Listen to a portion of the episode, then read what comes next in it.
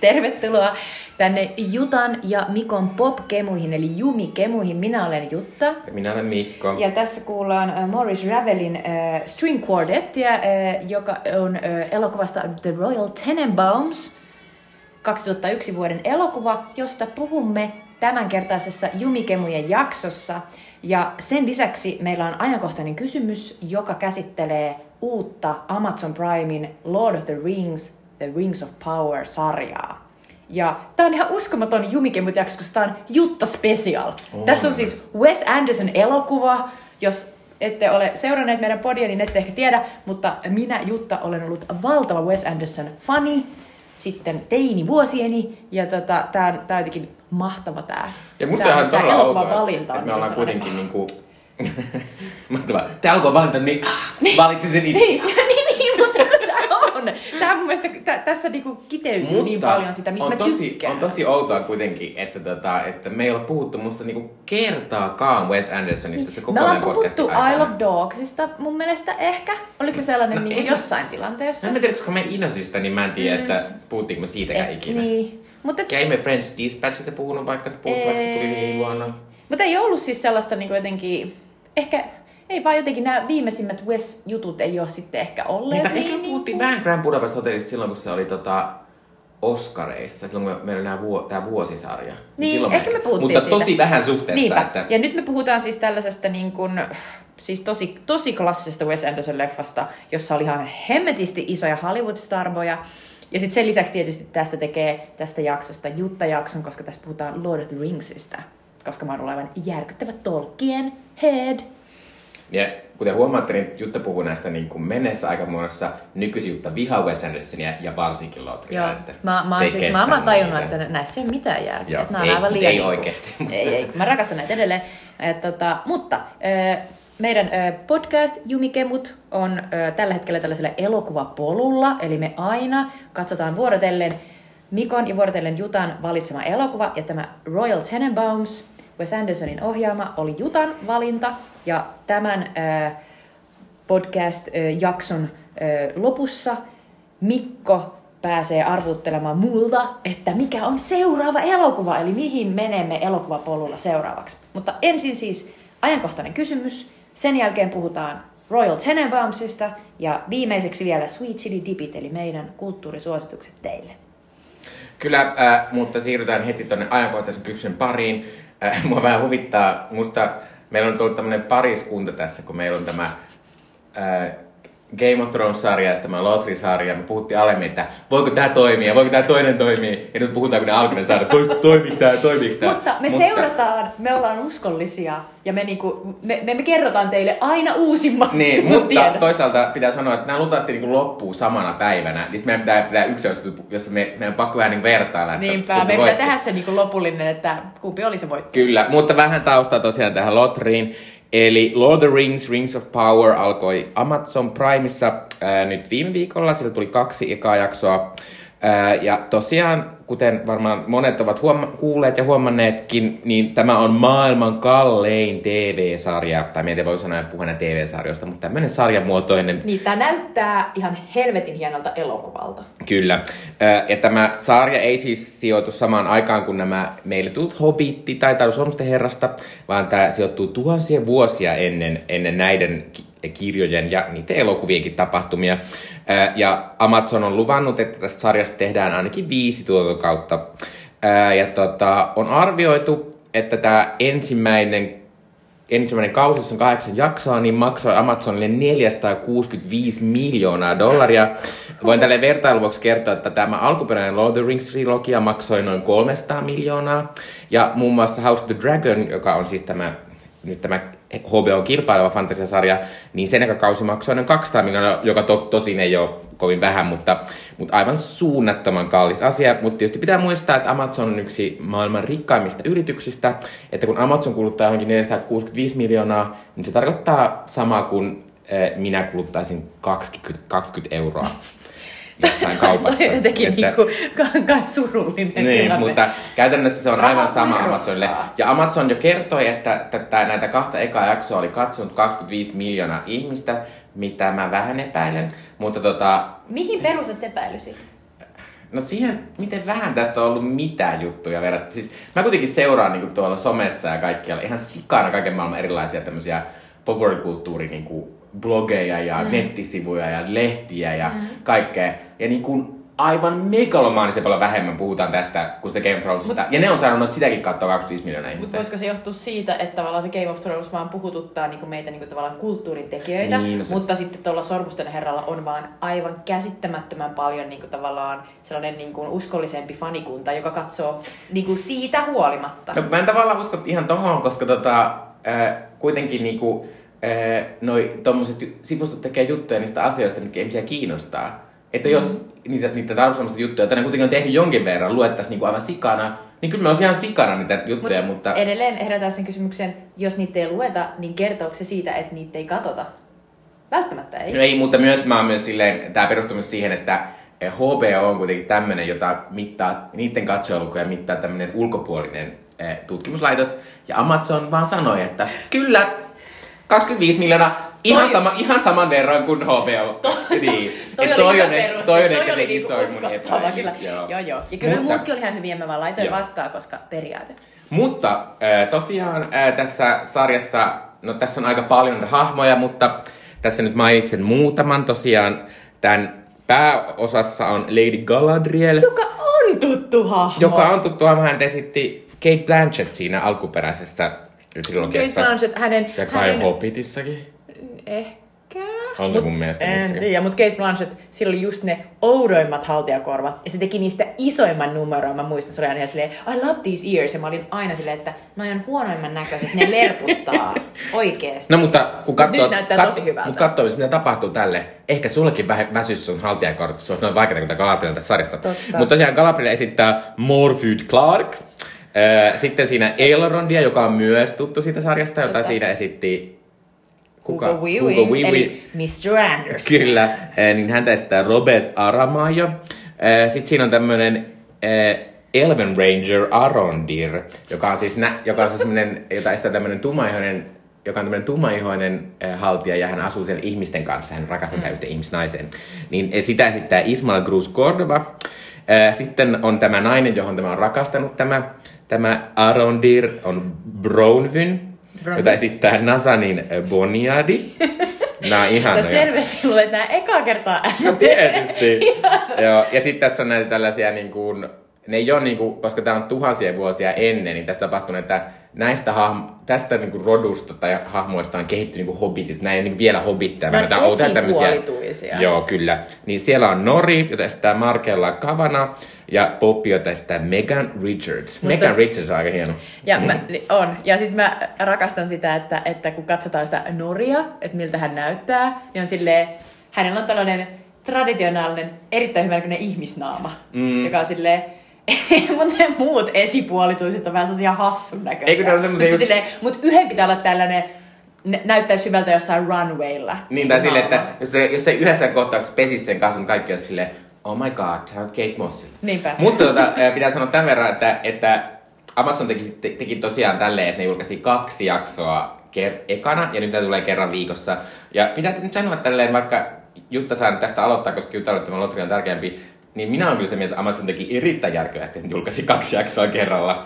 Mutta tosiaan Jutta, mitkä fiilikset? Joo. Samaa mieltä. Ö, ensimmäisen jakson jälkeen mä olin, mä olin huolestunut. Ihan niin kuin rehellisesti sanottuna. Se ei ollut niin vetävä kuin toi Game of Thronesin uuden sen, öö, mikä se onkaan se House of the Dragonin eka jakso. Vaan että se oli vähän sellainen, että Galadriel menee siellä, jengiä, jengiä menee tuolla. Sitten jotenkin ei tullut yhtään sellaista, niin kuin, että, että mut olisi imastus sinne maa, maailman sisään. Ja jotenkin niin kuin kaikki oli, oli vähän niin kuin haahuilua siellä täällä. Ja sitten mä olin hyvin huolissani, mutta sitten onneksi kakkosjakso toi asioita niin kuin eteenpäin. Ja kakkosjakson ihanimpia asioita oli mulle, varsinkin niin kuin tällaiselle vanhan Loth-fiilistelijälle, se, kun Elrond menee Kääpiökaupunkiin Moriaan, ja me ei ole ikinä nähty sitä missään sen näköisenä, koska siis Moria on tietysti Lothrinsa tunteville, se on niinku se äh, jo niinku Sormusten herran aikaan hylätty kaivos, jossa on ollut Kääpiöiden suuri ja mahtava valtakunta aikanaan, ja nyt se on siis täynnä kuolemaa ja pelkästään niinku vanhoja luita. Niin, me kaikki muistetaan se kohtaus ekasta Lord of the Rings -elokuvasta, kun, kun tota...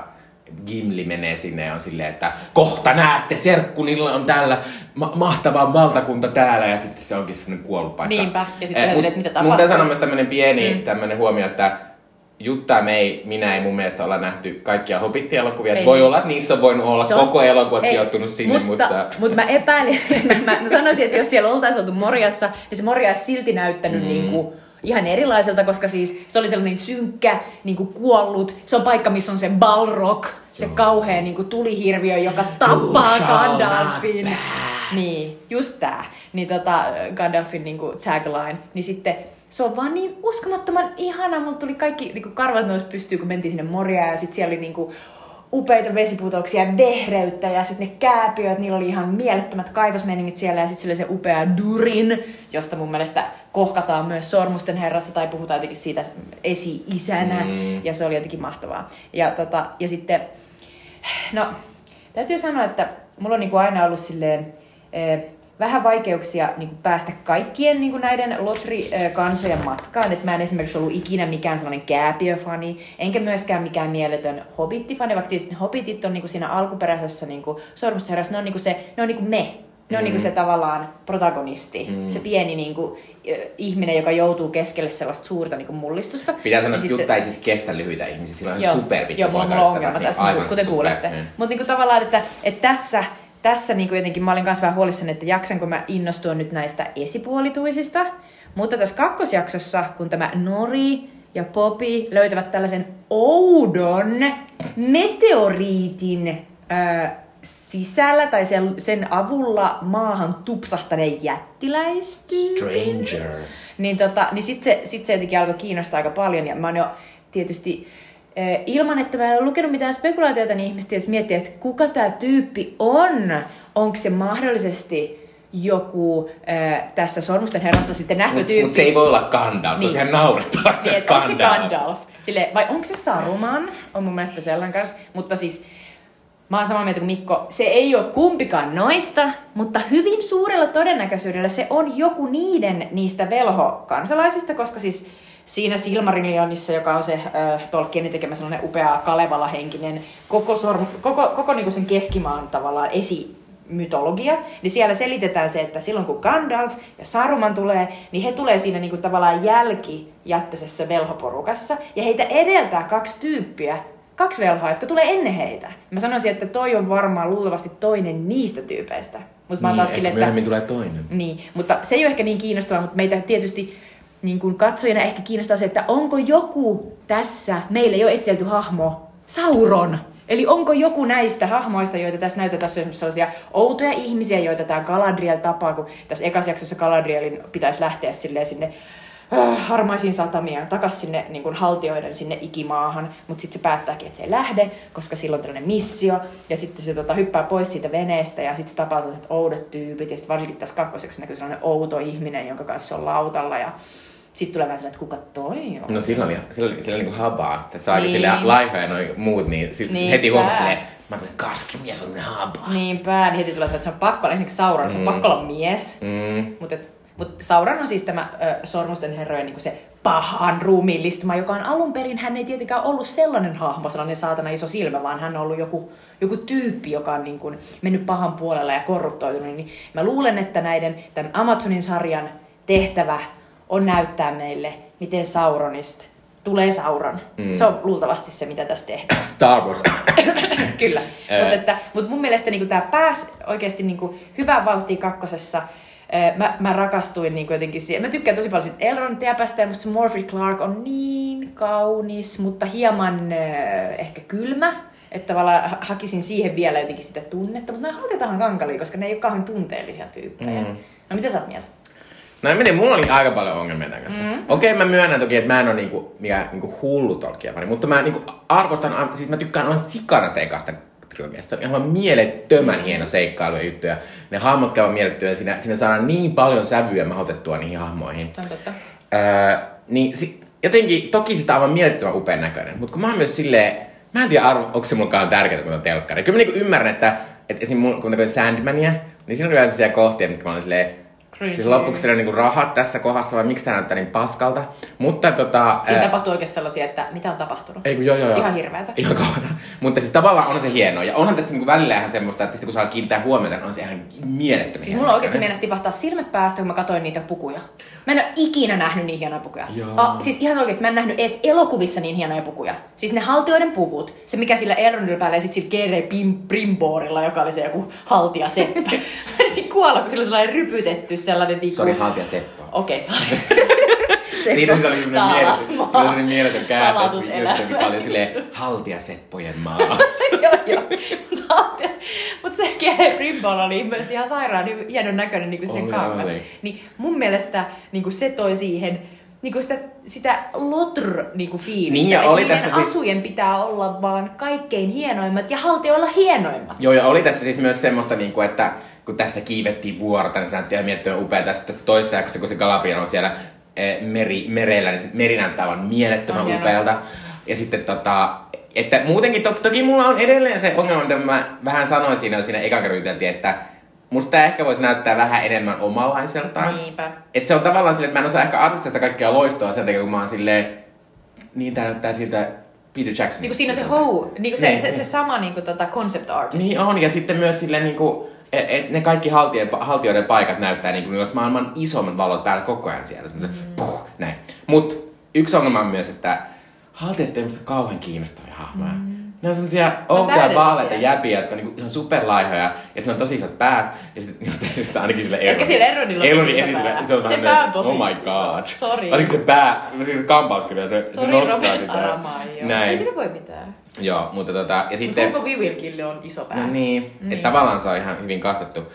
Äh, sitten musta se Galadriel... Se on tässä... Galadriel. Galadriel on tässä tosi rasittava hahmo. Siinä on koko ajan semmonen, että sillä ei antaa mitään muuta kuin sitä, että... Minä olen vihana ja minä haluan tappaa Sauronin heti! Se, se, se koko juttu on niin, kenet tahansa tapaa, niin siinä on ikinä semmoista jotenkin rentoa hetkeä, vaan se on koko ajan silleen, minä rupean itkemään, kun minä olen niin tämä vaan. Tämä on minun juttuni. Koska se oikeasti on. Mutta siis aidosti, se on totta. Niin. Mä oon vaan niinku niin ihastuksessa, kun se on niin kaunis. Ei, kun toki se on kaunis se silleen, kaikkeen. Mä oon silleen, oi vitsi, miten kaunis. Mä oon silleen, nyt se on vihane ja kaunis. Niin, nyt se on, on vihaisempi niin, ja kaunis. Olla, tavallaan kun, mä kuitenkin oon silleen, että tavallaan kun ne sen motiivit ei niinku ole mulle semmosia niinku kovin tärkeitä mun omassa elämässä. Niin silleen, että ai sun niin veljellä oli silleen, vissio. Olisin, olisin minäkin vihainen, vaan mä oon silleen... Voisitko näyttää jonkun tämmöisen, että sulla on joku huumorintaju tai joku lämmin suhde niin. kehenkään? Ja varsinkin mä ymmärrän täysin, mistä sä tuut, koska äh, mä, niinku Cate Blanchett on esittänyt tätä samaa hahmoa. Ja Cate Blanchett tietysti toi siihen myös paljon huumoria myös sen mukaan, että kun sillä oli se upea mies, joka oli silleen... Joo. Very gay, mutta niinku että... Mutta tota... Äh, ja, ja sitten on tässä niinku, että... että tota, äh, mulla on vähän ongelma tässä se... Että kun tässä lähetään siitä, että nää, tää on niinku ihan sika monessa paikassa. Mm-hmm. Niinku nyt on ainakin ollut joku neljä paikkaa, musta toisessa oli jopa kuusi. Silleen niitä on tosi monia tarinoita. Öö, niin tavallaan siinä on se ongelma, että kun niistä, ne kaikki ei voi kiinnostaa yhtä paljon. Mm-hmm. Niin ainakin mä oon vähän silleen, ai nyt alkoi tää kohta, Eiku... että alkaa vähän niinku tää kännykkä kiinnostaa enemmän. Mä olin kans se, että kun se örkki tuli sinne mm. taloon, niin mä olin ihan silleen, okei... Okay. Siihen ei päässyt ollenkaan mukaan. Ja mä luulen, mä luulen tietäväni, mistä se johtuu. Se johtuu siitä, että kun tässä ei ole niinku sitä tavallaan eh, dialogia tai juonenkuljetusta missään, vaan kaikki on pitänyt pierasta jostain mm. tyhjästä ilmasta. Ja meillä on viisi kautta, jota on luvattu. Ja, niin, niin sitten tässä on tosi paljon sellaisia niinku tavallaan, että nyt on tää paikka, siellä on tällainen taistelukohtaus. Ja sitten myös, niinku, että nyt ollaan siinä, sitten mennään taas tonne. Ja sitten koko ajan kuljettaa juonta niin vähän kuin mahdollista. Mm. Koska tiedetään, että no, tää kaikki pitää stretchata viideksi kaudeksi. Jokaisessa kaudessa on kahdeksan jaksoa. Mutta se on just... Niin, mutta toihan, joku... toihan kaatoinen hobbit-elokuva. Niin, se on totta. Se on mutta totta. Siis tavallaan siinä on... Että tavallaan mä olisin toivonut, että mä niinku ymmärrän, että sitten vaikka tokalla kaudella olisi laajennettu, mutta musta ekalla kaudella olisi tainnut olla joku semmonen, kun siinä on semmonen tosi hieno alkujuttu, missä se Galadriel kertoo, että näin tapahtui satoja. Miksei siihen voitu käyttää vaikka sitä ekaa jaksoa? Se on ihan ja totta. Olla silleen niinku, että, että ja sitten tämä maa niinku tästä vähän virkosia ja tuntuu mm. erilaista. Ja jotenkin, että musta tuntuu, että että mun on tosi, että kun mä mietin myös muita sarjoja, niinku Game of Thrones, joka tietysti on tämän sarjan osittain, tää on haastavallinen jatkuma, että että Game of Thrones, äh, George R. Martin teki sen takia, että se rakastaa Lord of the Rings, mutta halusi tehdä semmoisen jotenkin verisemmään, semmoisen niinku, vähän niinku oikean maailman tämmöisen. Mm. Sitten, mutta tämä sarja, ei tämä sarja olisi ikinä tehty, jos Game of Thrones ei ollut ihan suunnata hitti. Mm. Ja sitten Game of Thrones kuitenkin, että se alkoi siinä, että ne oli kaikki siellä yhdessä paikassa. Mm. Samoin on alkanut tämä uusi, uusi niin, sarja. Game of Thronesin juttu on se, että siinä on ihmisiä, jotka on yhdessä paikassa tai kahdessa paikassa ja ne puhuu. Mm-hmm. Se on, it, vaikka siinä puhutaan koko ajan, että siinä on seksiä ja väkivaltaa, aidosti se sarja on siitä, että ihmiset vaan puhuu mm-hmm. keskenään. Ja Mut, se on niinku tosi jännää, koska tässä Lotrissa mennään ihan eri tavalla. Ei kun, et, et siinä ei oikeastaan puhuta lähes ollenkaan. Ei kun, ja se on, kun, se on myös vähän semmoista outoa, että et kun tää on jotenkin niin jaloa tää niinku kaikki, mm. että ne, että ne, niinku ne lyhyet hobbit-esimiehet pitää koko ajan silleen, elämä on ihanaa, puita, tähtiä, nämä kukkaset ihanaa, näin. Mut ja sitten niitä haltijoiden pitää olla silleen, olemme eläneet ikuisesti, emme voi ymmärtää mitään, mitä nuo tekevät, mutta sanon silti näin. Että tavallaan siinä, että et, et mun on niinku vaikea myöskään niinku, että tavallaan, että tässä tulee vähän sellainen niinku, että tässä ei ole semmoista niinku aikuisen katsojan tasoa. Se on, toi, tai... toi on hyvin sanottu, koska totta kai tää on tehty niinku silleen, että kaksitoistavuotiaat pojat nee, Amerikassa, nee. niiden on pakko tykätä nee. tästä. Ja se niinku vähän rasittaa tätä. Mutta mä haastan sua tosta, kun sä kuvailit, että et, puolitu, esipuolituiset näin, haltijat näin. Ja mun mielestä se, mikä tässä on saatu oikein, mikä tuli siinä kakkoseksi, oli se, että ihanaa, niillä on niinku se oma kieli ja oma tapa olla. Ne puolituiset on koko ajan silleen one foot away ja bring your foot here. Ja no sitten ne hemmetin niin kääpiöt on koko ajan silleen kivi ja rrrr. Ja sit mä silleen, okei, okay. Että niinku, että tavallaan tätä oli jopa tavallaan niinku liian vähän jopa ehkä siellä Lotrissa. Ja nyt on silleen, että tä, nyt, nyt on niin kuin tavallaan nähty vaivaa, että niin kuin jokainen asia, mitä ne sanoo, on tyyli siinä omassa parleessa. Mistä mä tykkään. Eikö joo. Se on, se on kyllähän kiva, kun mä niin kuin tykkään, että niillä on myös eri fiilis. Mut kyllä mua, mua niin kuin huvitti siinä, kun ne meni sinne niin kuin haltijoiden mestaan sen tokassa jaksossa. Ja siellä oli semmoinen tosi hieno, hieno semmoinen, semmoinen niin kuin linssijuttu, millä ne toi niin kuin valoa ulkoa, semmoista pienestä raosta sinne mm-hmm. koko paikkaa. Niin, mut sitten kun ne meni sinne, niin ekat haltijat, kun me tavattiin, oli kaikki semmosia tapaste, tapaste, niin sit mä oon silleen, voitteko näyttää se, joka on keksinyt tuon vitun linssijutun? On ihanaa, sä oot silleen, niin kuin, hei okei, niin kuin, niin kuin, isoin osa yleisöstä on silleen kaksikymmentä vuotta, jotka silleen, jee! Ja sä oot silleen, hei, hei, hei, hei, hiljempaa siellä, kuka on tämä linssin kehittäjä? Mä haluan tämän insinööri, joka on kehittänyt. Insinööri, astu esiin. Ja mä myös toivon, että se on nainen. Niin, muut on hiljaa. Niin. Joo, mutta... Mut mulla on kyllä sen, mulla on sen verran tässä niinku ongelmia, että et, et tavallaan mä, mä en katso niitä putkeen. Ja sit tota, sit mä katsoin eilen tän toisen. Ja sitten jotenkin, että et tän pitää jotenkin saada mut vedettyä niin paljon vahvemmin sisään se kolmosaksossa. Tai sit mulla on lähe, lähellä se, että mä niinku en katso tää sarjaa. Et mä oon silleen niinku tavallaan aika pettynyt paha. tähän. Aika paha. Mä nimittäin tapasin töissä kollega, joka on nähnyt kuusi jaksoa. Uh. Ja siis se ei sanonut siitä mitään, mutta se ei vaikuttanut siltä, että se mitenkään ihan järisyttävästi muuttuu. Mm. Joten meneekö tämä nyt siihen, että mä katson tätä ja sitten Mikko on silleen... No ei, kyllä, no mä, no. kyllä mä varmaan tämän ekan kauden katon vaan sen, sen varrella, että mun pitää jutella sitä tässä podcastissa, kun tämä loppuu. Mutta, podcast velvoittaa. Joo, mutta no. tota... Mutta tavallaan niinku... Siis onhan tää niinku... Kyllähän tässä on osa näistä meidän duubioista ja peloista niinku tullut toteen. Mm. Niinku se, että... Et, et, et, tää, et, et tuleeks niinku just se, että... Quotatakseni Bilboa, niin onko tässä tosiaankin niinku se, että fi- tämä, tämä sarja on se hemmetin pieni voipala, joka on yritetty levittää oh. liian isolle leivälle.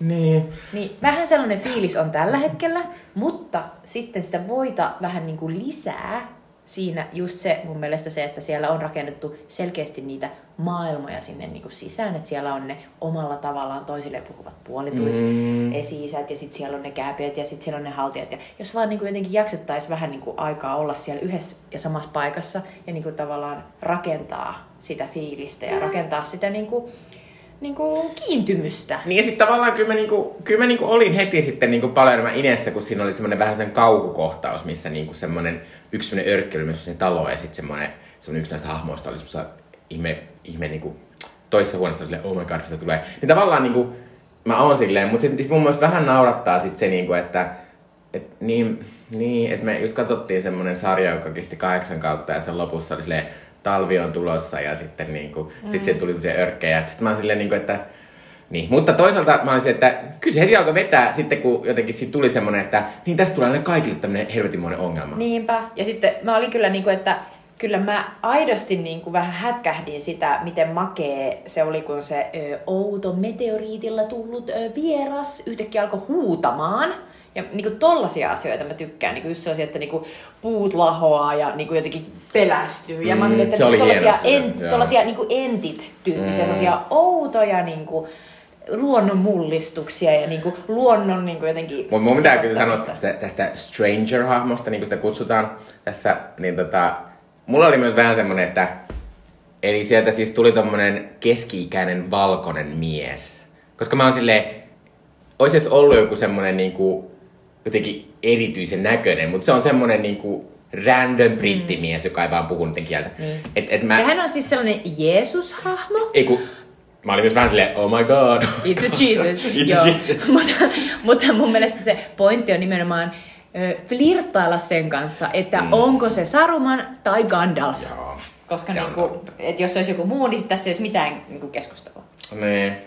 No, mutta kyllä ne heti, kyllä ne heti oli lopussa myös tällaista, tällaista mahtavaa mysteerijuttua, että kuka se on se mies, joka oli siellä laivalla, kun tuli pelastamaan Galadrielia, ja niinpä. Kuka se on se äijä, jolla on vähän pelot, se on vähän pelottaa, kun tappoi ne pienet hyönteiset, ja niin. Niin, että kyllä siinä pikkuhiljaa alkaa tulla, että, että toki et heti alussa, et, mutta kyllä, niin kun, et, mä oon sanonut, mä olin tylsistynyt siihen asti, kun tää niin kun oli, kun lopussa tuli monta, niin semmoisen boom, boom, boom, että mm. tässä niin on, että joo, mutta eh, kyllä mä siis katson tätä, ei siitä mitään huolta.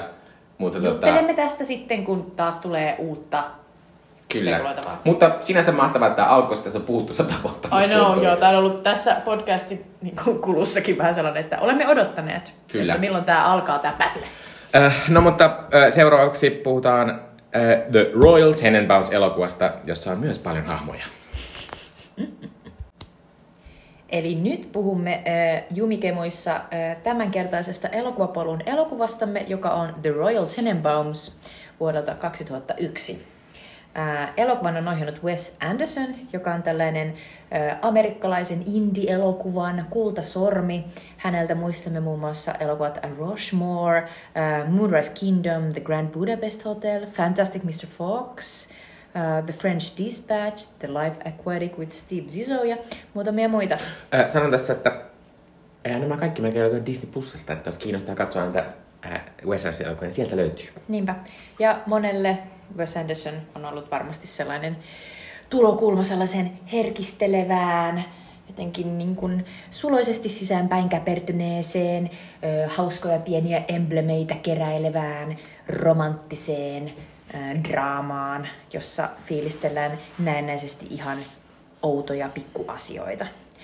Tämän elokuvan pääosassa on isoja tähtiä siihen aikaan vielä ainakin, eli Gene Hackman, Luke Wilson, Gwyneth Paltrow, Ben Stiller, Angelica Houston, Owen Wilson, Danny Glover ja Bill Murray. Tässä on tietysti muutamia tällaisia Wes Andersonin elokuvan, elokuvissa yleensäkin näkyviä hahmoja, niin kuin Bill Murray, ja myös tämän elokuvan on äh, käsikirjoittanut Wes Andersonin kanssa yhdessä Owen Wilson. Ja nämä Wilsonin, el- Wilsonin veljekset ovat, o- ö, ovat Wes Andersonin kavereita, ja muun muassa äh, he tekivät yhdessä äh, Wes Andersonin esikoiselokuvan Bottle Rocket.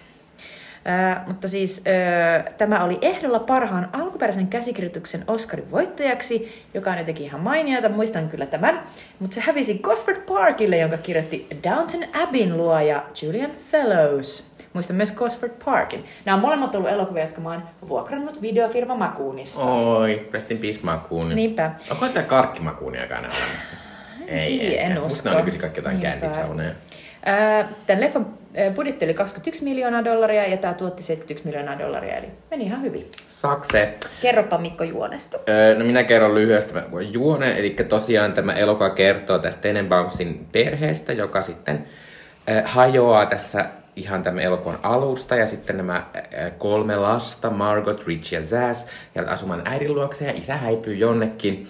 Äh, ja sitten hypätään eteenpäin. Näistä lapsista tulee elämässään tämmöisiä lapsineroja eri aloilla. Ja sitten hypätään noin kaksikymmentä vuotta eteenpäin. Ja sitten äh, sattuneesta syystä nämä kaikki lapset ovat enemmän tai vähemmän masentuneita. Ja sitten kaikki päätyvät sinne niiden lapsuuden kotiin ja sinne äidin helmoihin.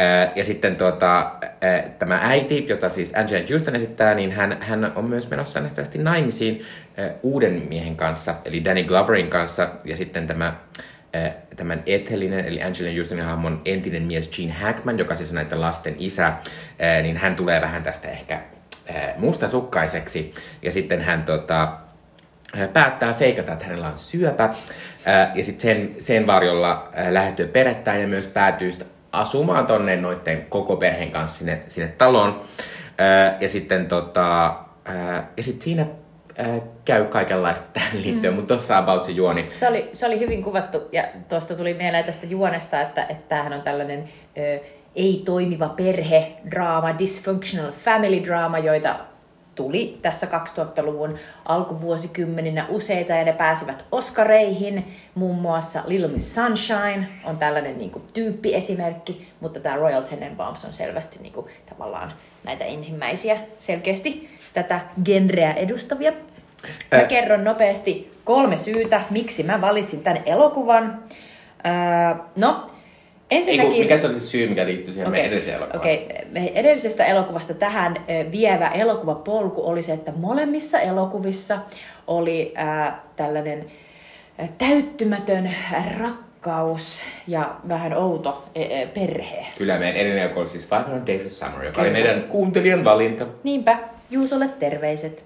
Mutta siis tässä, äh, tässä elokuvassa äh, yksi syy, niin kuin syy, tärkein syy, miksi mä valitsin tämän, oli se, että alusta asti, kun me sovittiin Mikon kanssa, että me aletaan tehdä tällaista elokuvapolku-fiilistelyä, äh, missä me saadaan itse valita leffoja, niin mä, yritin, mä kirjoitin tämän heti muistiin, äh, mun muistiinpanoihin, ja olin sille, että mä yritän etsiä syyn, miten mä saan tämän elokuvan tähän niin kuin meidän elokuvapolulle, ja se löytyi. Kiitos five hundred Days of Summer ja Juuso. Kun mun pitää sanoa, mä muistelen, että me niinku pohdittiin tämä elokuvaa kyllä silloin, kun meillä oli tämä meidän vuosisarja, niin sille vuodelle kaksituhattayksi. En nyt muista, mikä meidän kaksituhattayksi elokuva oli, mutta ei tämä. Mikä se oli? En mä muista. Öö, mutta tota... Mut joo. Öö, toinen syy, miksi mä valitsin tämän, on se, että mä oon ollut, Mikko miettii kuumeisesti, mikä se kaksituhattayksi. Eikö mä muistin, että Charlien enkelit oli kaksituhatta, niin sitten niin tuli Charlien enkelit jälkeen. Bridget Jones ah, tietysti. Jones. Mm-hmm. No niin, täysin selvää, miksi tätä ei sitten valittu. Mutta tota, niin, niin, toinen syy, miksi mä valitsin tämä, oli tietysti se, että, että mulla on muutamia elokuvaohjaajia, jotka ovat olleet mun koko elämän mittasella niin kuin elokuvamatkalla niin tosi olennaisia. Yksi on esimerkiksi Woody Allen, joka ei enää ole tietysti niin kovassa huudossa, mutta toinen on Wes Anderson, joka ei onneksi ole siten paljastunut mitään kamalaa. Niinpä. Mutta mä, mä oon löytänyt niin kuin nimenomaan tämän elokuvan kautta Wes Andersonin elokuvat. Ja jotenkin niin kuin, muistan, kun tämän aikanaan vuokrasin makuunista, olin silleen, että mitäs tästä? Katsottiin tätä mun yläastepestiksen kanssa ja sitten tota... Sitten mä olin vaan silleen, että tämähän on ihan niin kuin mahtavaa. Että kaikki tällainen niin kuin outo, pieni, niin kuin, äh, hauska, quirky, mikä tässä oli jotenkin kosketti mua. Ja kyllähän tämä oli myös Wes Andersonin läpimurto-elokuva. Niin oli. Että et varmaan aika monelle tämä on se nimenomaan Niinpä. se Wes Anderson-elokuva. Mutta sitten mä oon tosiaan niin kuin katsonut käytännössä... Mä olen katsonut kaikki Wes Anderson-leffat ja, tota, ja, ja moni niistä on, on ihan supersuosikkeja, niin kuin esimerkiksi Rushmore. Äh, kolmas äh, syy, miksi mä otin tämän, niin tämä on itse asiassa tuplasyy. Äh, Musiikki.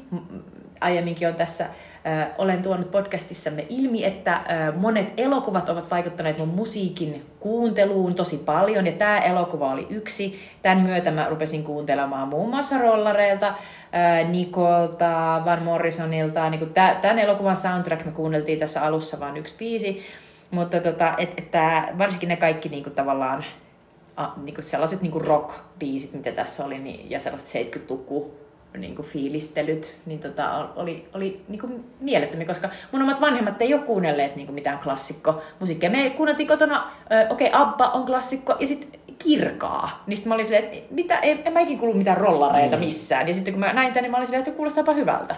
Niin sitten tää musiikki on ollut tässä olennainen, mutta sitten myös se keskeinen romanssi, joka on outo, mutta se tavallaan veti mua puoleensa tosi paljon. Musta siinä oli tosi paljon sellaista Tavallaan sellaista niinku teini, teini niinku jotenkin... Niin, eli Margotin ja Richin romanssi. Margotin ja Richin romanssi, he ovat siis niinku, äh, sisarpuolia.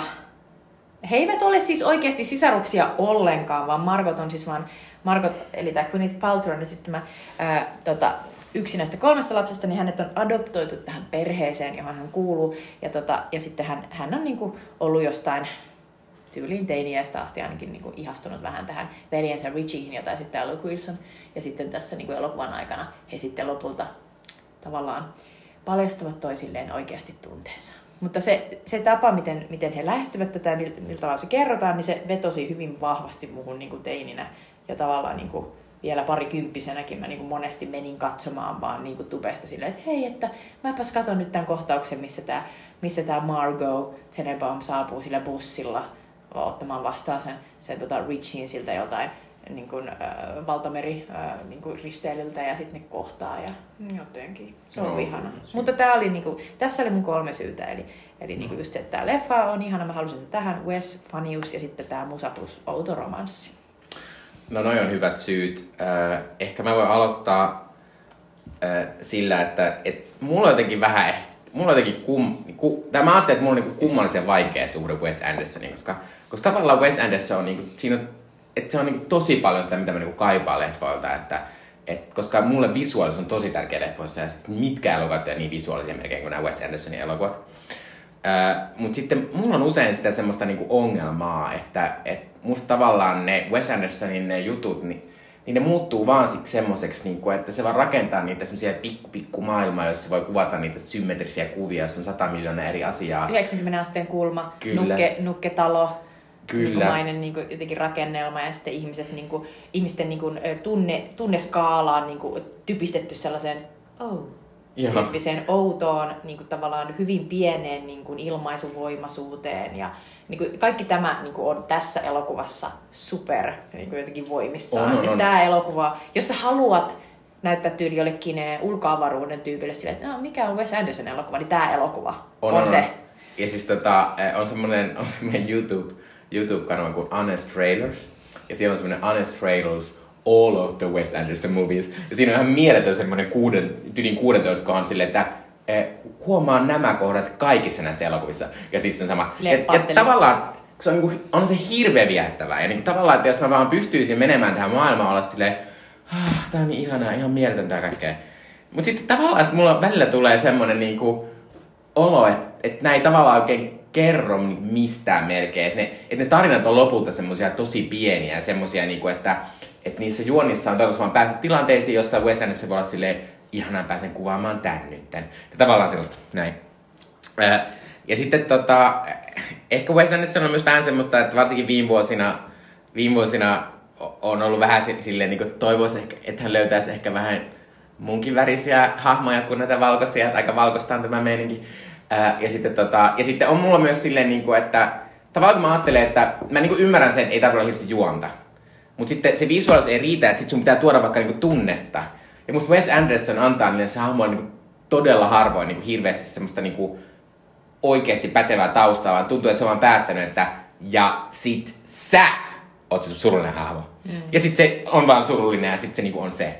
Että tavallaan niinku, että et mulla on, mulla on kyllä Wes Andersonin kanssa niinku vähän ongelmaa, mutta toki mä käyn kattoo se jokaisen leffan, Pää, pyrin päästä leffateatteriin, koska kyllähän siinä niinku, ainakin, mä ainakin alussa aika usein on hurmaantunut, mutta sitten kun se ryöpytys on aika kovaa näissä, niinku se visuaalinen, niin mä usein alan huomata, niinku, että niin, et mä kaipaisin niinku, ehkä jotain muuta. Mm. Ja sen takia tämä Royal Tenenbaums on kyllä ihan hyvä leffa, että tässä kuitenkin on semmoista niinku, oikeita ihmisyyden raamaa ja oikeita niinku, tunteita ja sitten semmoista, niinku, semmoista niinku, että tämä maailma myös tuntuu silleen, niinku, oikeasti el, niinku, semmoiselta niinku, oikealta niinku, jotenkin. Jep. Samaa mieltä, samaa mieltä ja mä, mä niinku täysin tota, allekirjoitan näitä niinku Mikon esille tuomia niinku tavallaan probleemoja. Ja, ja, tota, ja tavallaan niinku Wes Anderson, sehän on sellainen mainoselokuvamainen ohjaaja ja se on tehnytkin paljon mainoselokuvia ja ne on niinku hauskoja ja upeita ja, ja, tota, ja niinku, joku Henkka Maukan joulumainoksen ja kaikkea. Mutta tota, mut sit hassusti mä mietin taas, että Et kun mä katsoin tätä ja, ja totesin ihan ton saman, että tää on, tää on niinku Wes Anderson elokuvista niinku yksi, jossa on ehkä melkein eniten niinku sellaista ihan oikeata tunnetta. Ja se tulee just si, niinku, nimenomaan tämän keskeisen romanssin, tämän Margotin ja Richien niinku tavallaan vaikean suhteen kautta. Ja, ja sitten niinku myös ehkä sen masentuneisuuden kautta. Niin mä mietin, että et on sillä niinku tavallaan monissa elokuvissa sellaisia niinku tunteikkaita hahmoja, mutta, mutta ne ei ole... Mutta se ei kutsu niin, kuin niin helposti samastumaan niihin. Et esimerkiksi Rushmoreissa, joka on siis kertomus sellaisesta niin kuin lapsinerosta, jota esittää Jane Schwartzman, joka ystävystyy sellaisen elämäänsä kyllästyneen rikkaan sellaisen niin kuin teollisuuspohjattamiehen kanssa, jota esittää Bill Murray. Niin siinähän niin kuin Bill Murray esittää sellaista niin kuin masentunutta miestä, jolloin niin kuin, se on tosi masentunut. Ja sitten sit se löytää niin kuin, jotenkin vähän sellaista niin kuin, iloa elämäänsä, kun se alkaa niin kuin, jotenkin jutella niin kuin, sen tosi oudon, niin kuin, sellaisen wisecracker, niin kuin, sen pi- pikkupojan kanssa, jota se Jason Horseman esittää. Ja sitten jotenkin niin kuin, sit se, ja sit, sit se päätyy sellaiseen hassuun, niin kuin, hassuun tota, suhteeseen, niin kuin, ystävyyssuhteeseen sen kanssa. Mutta nyt mä muistelen, että se, miten tässä kuvataan niin kuin, sitä masennusta näiden eri hahmojen kautta, useimmiten se on vähän niin kuin sellaista hehe. Nyt toi tekee tällaista hassua, niin kun, että se tekee tällaisia, niin kun, Ben Stillerin hahmolla on esimerkiksi, että se ei ole toipunut siitä, että se vaimo on kuollut, joten se niin kun, pakottaa sen lapset keskellä yötä sellaisiin fire drilleihin, missä se herättää näistä, niiden pitää äkkiä paeta talosta, koska talossa voisi olla tulipaloja, mitä. Ja sitten ne olisi kiunahtaneet niiden koiran sinne, ja se olisi kauheata. Ja tavallaan se on niin kun, hauskaa melkeinpä tuossa niin kun, kepeässä niin kun, tavallaan sellaisessa käsittelyssä, mikä tässä elokuvassa on, mutta oikeastihan se ei ole kauhean hauskaa ollenkaan. Mm. Mutta niin kun, että tavallaan niin kuin näissä on tunnetta, mutta sitten se, niin kuin, niin kuin se tapa, mä luulen, että henkilöohjaus on varmaan iso asia, että miten se Wes Anderson niin kuin tavallaan pyytää niitä näyttelijöitä myös, niin kuin silleen, että esittäkää niitä tyyppejä. Niitä, ne, nehän, niin kuin, nehän tavallaan esittää hahmoja aika silleen, niin kuin, niin kuin neu, neutraalisti tavallaan, että siinä ei ole kauheasti niin kuin tunnetta. Mm. Ja sitten niin kuin, tässä elokuvassa nimenomaan, kun tässä on Gene Hackman mukana, joka siis vetää silleen wow, joka on niin aivan ma- mieletön. Ihan mieletön. Niin, se, tuo tähän, se tuo tähän niin paljon se tunnetta, ja tulee se olo, että, että tavallaan niin kuin, että melkein missään muussa Wes Anderson niin kuin elokuvassa ei ole tollaista, tollaista niin kuin, niin kuin sydäntä, jonka tuo vaan se, että se Gene Hackman on siinä silleen niin kuin, jotenkin olemassa vaan sellainen niin kuin pursuileva ja raivostuva ja sellainen niin kuin, just sellainen niin kuin aidon oloinen tavallaan. Niin, kuin, niin siis Gene Hackman on ihan mieletön, kun sillä on myös vähän sellaista niin kuin et, siis, siis, kun se on niin kuspo, tai se on niin kusipää, että koko ajan sanoo myös vähän semmoisia, vaikka olisi mikä tilanne, niin välillä se voi sanoa periaatteessa semmoisen neutraalin lauseen, jos on pieni semmoinen niinku, semmoinen kuolettavan semmoinen isku. Niin, mutta sitten se on välillä se, että tajuuko se, että se sanoo noin, vai luuleeko se, että eikö kaikki näe tätä asiaa niin kuin, vähän niin kuin näin, niin kuin minä. Niinpä. Että, että, se, että se on ihan mieletön Gene Hackmanin maamo. Ja sitten sit se on tosi, tosi musta söpöä.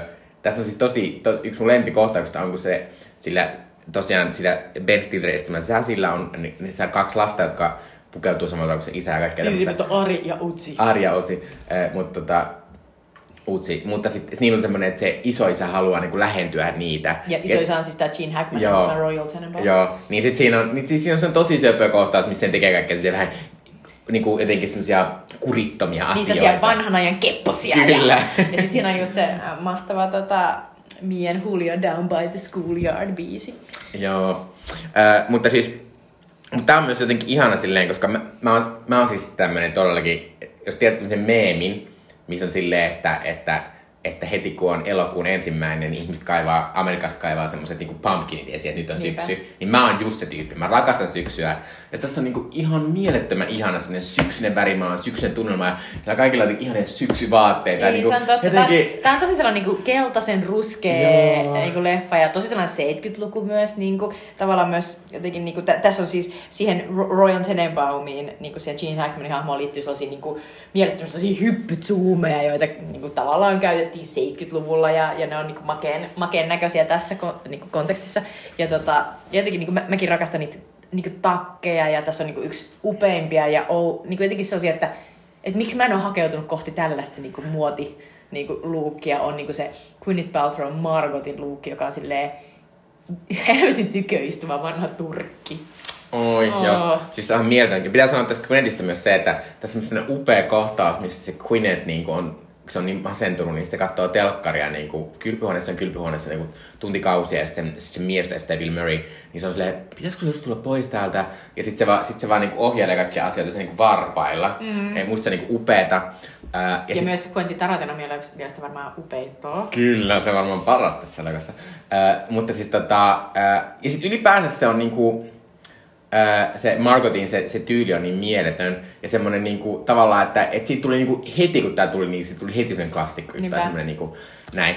Äh, mutta tota, mä itse asiassa haluan nyt, kun mä päädyin tähän aiheeseen, niin vähintään Gwyneth Paltrowsta, koska Gwyneth Paltrown ura on ollut tämmönen, se on niinku todella kummallinen asia. Niin Gwyneth, se on goop, siis, laitan erilaisia jadekiviä mun yön vakinaan. Kyllä, koska Gwyneth Paltrow on tietysti myös yksi niinku äh, Hollywoodin varmaan tunnetuimmista tämmöisistä niinku nepo baby, niin kuin kaikki sanoo, eli hän on tämmöinen nepotismi ihminen, eli hänellä on, hänen esiin äitinsä on todella kuuluisa näyttelijä Blythe Danner. Blythe Danner. Ja sitten hänen isänsä on siis kuuluisa oh, tuottaja, joka on joku Paltrow John. Kyllä.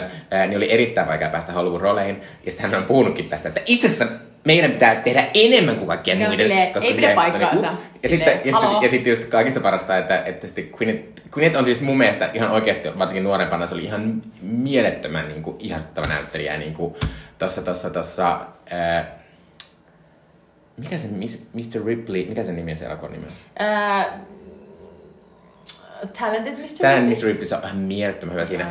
Ja sitten tota, mutta siis hänestä on ollut tää Goop-tähti nykyisiä. Siis, siis hän on siis tällainen oma lifestyle-imperiumi. Niin joo, ja siis mä, mä oon tavallaan, niin kieht, mua kiehtoo se ylipäänsä se, että kun hänestä on tullut tämmönen niin mega hyvä osasten muijien, tämmönen niin idoli.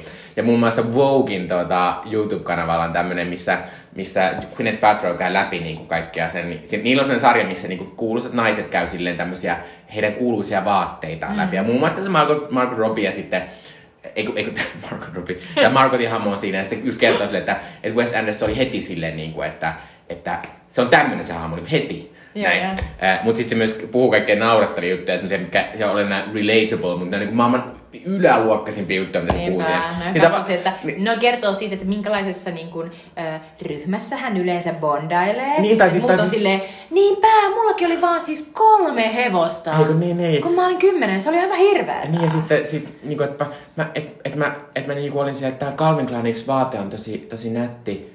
Jes, ne vaan teki mulle vaatteen siihen Oscareihin ja kaikkea tämmöistä. Mutta tavallaan siinä on siis semmoista, niinku, että musta on mahtavaa, että Gwynethistä on tullut myös ihan semmoinen, niinku, se on jossain vaiheessa esitti, että se ei ole niin nepo baby. Mutta nykyisin on silleen, että se on silleen, että se elää niin semmoisessa todella hyväosaisten valkoisten naisten kuplassa, että se on silleen, nämä on varmaan tämmöisiä normaalia asioita, mitä kaikki sanoo. Ja sitten silleen, no ei ole, mutta tota, sori, tää oli mun avatunut Gwyneth Paltrowsta, mutta tavallaan Gwyneth on mieletön julkis sen takia, on. Että se on silleen niinku... Ja, ja siis, ja, ja kannattaa katsoa Stephen Colbertin on sellainen Covington House, joka on sen niinku sellainen goop-vastine. Se on monta kertaa kutsunut Gwynethin juttelemaan kanssa, ja sitten hän on silleen Covington Houseista, Gwyneth on goopinen sitten. Mutta pitää sanoa Gwynethistä sen verran tietenkin, että kyllä Gwynethillä nuorempana oli semmoinen aika niinku omalaatuinen karisma, ja semmoinen niinku mm. tässäkin elokuvassa. Muistan, ja... että sit, sit, niinku, tämä elokuva on mun mielestä erittäin niinku, loistava esimerkiksi siitä, että mitä kaikkea Gwyneth voi tehdä, koska sitten tämän jälkeen sillä oli mun mielestä sillä oli sellainen lentoimäntä-elokuva, jonka jälkeen kaikki oli vaan silleen, kun niitä on ihan perseestä. Ei osaa mitään. Sitten mä olin silleen, yksi elokuva, minkä sen niinku tavallaan tehdä. No, mutta koska... toki se teki sen jälkeen sen läskipukuleffan. No, se on totta. Se, se halja iso rakkaus joo. On kyllä niinku sellainen, että ei mennä siihen. Ei mennä siihen. Mutta, mutta... Tota, mutta tässä se on mahtavaa. Ja mulla tulee ihan sellainen, että se... Se yksinkertaisesti se, että miten ilmeettömästi se pystyy esittämään tätä Margota ja sitten tuomaan just vaikka sillä hetkellä, kun... Hän menee vastaan tätä veljeen, joka on ollut pitkällä niin kuin tällaisella maailmanympäristörpurjehduksella, koska käy ilmi, hän on yrittänyt unohtaa sen, että hän on ihastunut tähän Margotin hahmoon, joka on siis hänen niin kuin, adoptoitu siskonsa. Ja sitten tota, kun tämä veli tulee takaisin niin kuin, pois sieltä, sieltä tota laivalta, niin sitten tämä Margot tulee häntä vastaan. Ja sitten kun he tapaavat, niin he ovat molemmat Wes Anderson-mäisesti niin kuin, käytännössä siis niin kuin, suolapatsaita, heillä ei ole mitään, niin kuin, mutta ihan pieni. Pienet ilmeet kertoo, että he niinku, niinku käytännössä tässä Wes Anderson-maailmassa he ovat silleen niinku syleilemässä toisiaan silleen, että ooo, matana! Ja sitten niinku siinä on sellainen... Että ne on niin lähellä, että kirjoittaa niille semmoisen käsikirjoitun kirjeen. Niinpä. What's so funny? Nice to see you too. Se on niinku ihan mahtava se niiden kohtaaminen. Sen jälkeen, kun ne oikeasti tulee toisiaan vastaan ja sitten kun ne halaa, niin se on jotenkin niin täynnä tunnetta. Ja sitten jotenkin niinku, ei sitä pystyisi tekemään, ellei niinku, tavallaan pystyisi niinku, aika paljon niinku, moduloimaan sitä omaa olemista. Ja sitten mun mielestä tässä elokuvassa on sellainen asia, että mä olin täysin unohtanut, mutta mä muistin, miksi mä katsoin tätä niin paljon silloin nuorempana. Se on ihan sairaan hyvä suutelija se Gwyneth Paltrow. Siinä on sellainen mieletön montaasi, missä se suutelee erilaisten miesten kanssa ja naisten. Ison, ja, naisten, ja se näyttää ihan superkuumalta. Mä muistin, että mä katsoin sitä ja olin vaan silleen, mä otan tätä lisää ja lisää. Silleen, että tää näyttää kuumalta. Luupilla, luupilla, niinpä, luupilla. Se on erittäin loistava suutelija. Monet niin kuin leffasuutelijat ei ole, se, se on niin kuin aika vaikea laji, mutta niin kuin tässä se on just, mä uskon, että se on just ohjattu silleen, että sä oot muuten tällainen suolapatsas, joka ei ikinä sano mitään tyyppisesti, tai ei niinku reagoi kauhean kovasti, mutta sitten näissä suutelukohtauksissa sä vedet ihan täysillä, ja se on ihan mielettömän kuuma mun mielestä. Mm. Öö, tota, tavallaan, et, tässä, tässä on myös vähän semmoinen niinku... Tässä on myös vähän outoa musta tässä elokuvassa, mikä tavallaan ehkä tässä elokuvassa toimii, mutta ylipäänsä mä en tiedä toimisiko tämä kovin monessa muussa elokuvassa. Tässä on semmoinen outo, niin kuin, tässä on kuitenkin semmoinen aika humoristinen ote, vaikka nämä kaikki on masentuneita, mutta sitten koko tämä maailma on vähän tämmöinen, niin kuin, että sä kukaan oot silleen, mitäs tuolla tapahtuu ja tämä näyttää upealta ja kaikki on jotenkin tommoista niin suunniteltua ja tämmöistä söpöä ja kaikkea. Eh, mutta sitten tässä kuitenkin on niin kuin, lopussa varsinkin ihan supersynkkää kamaa, niin kuin, että se, että se, niin kuin se eh, Owen Wilsonin hahmo, Uh, Richie, niin se, te- se on Luke Wilson. Eikö se oli Luke Wilsonin hahmo, niin se yrittää itsaria. Se on ihan tai okay. Silleen, ei, ei yritä vaan silleen, että joku sanoo, niin kuin, että hei, että toi Richie yritti itsaria, vaan silleen, että se näytetään, kun se niin kuin vuotaa verta siellä joo. Jossain vessalattialla. Ja se on, se on oikeasti sitä rakennetaan silleen jonkun aikaa. Ja mä luulen, että tulee sellainen olo, että, että Wes Anderson niin kuin, tavallaan, tää oli, niin kuin, tää oli siltä sellainen niin kuin, tavallaan tosi rohkea veto, eikä se ole sen jälkeen mennyt mihinkään näin vastaavaan. Et, mutta et, et, silloin aikanaan se, se oli jotenkin tosi vaikuttava se kohtaus. Mä katsoin sen monta kertaa. Mä muistan niinku just tubesta.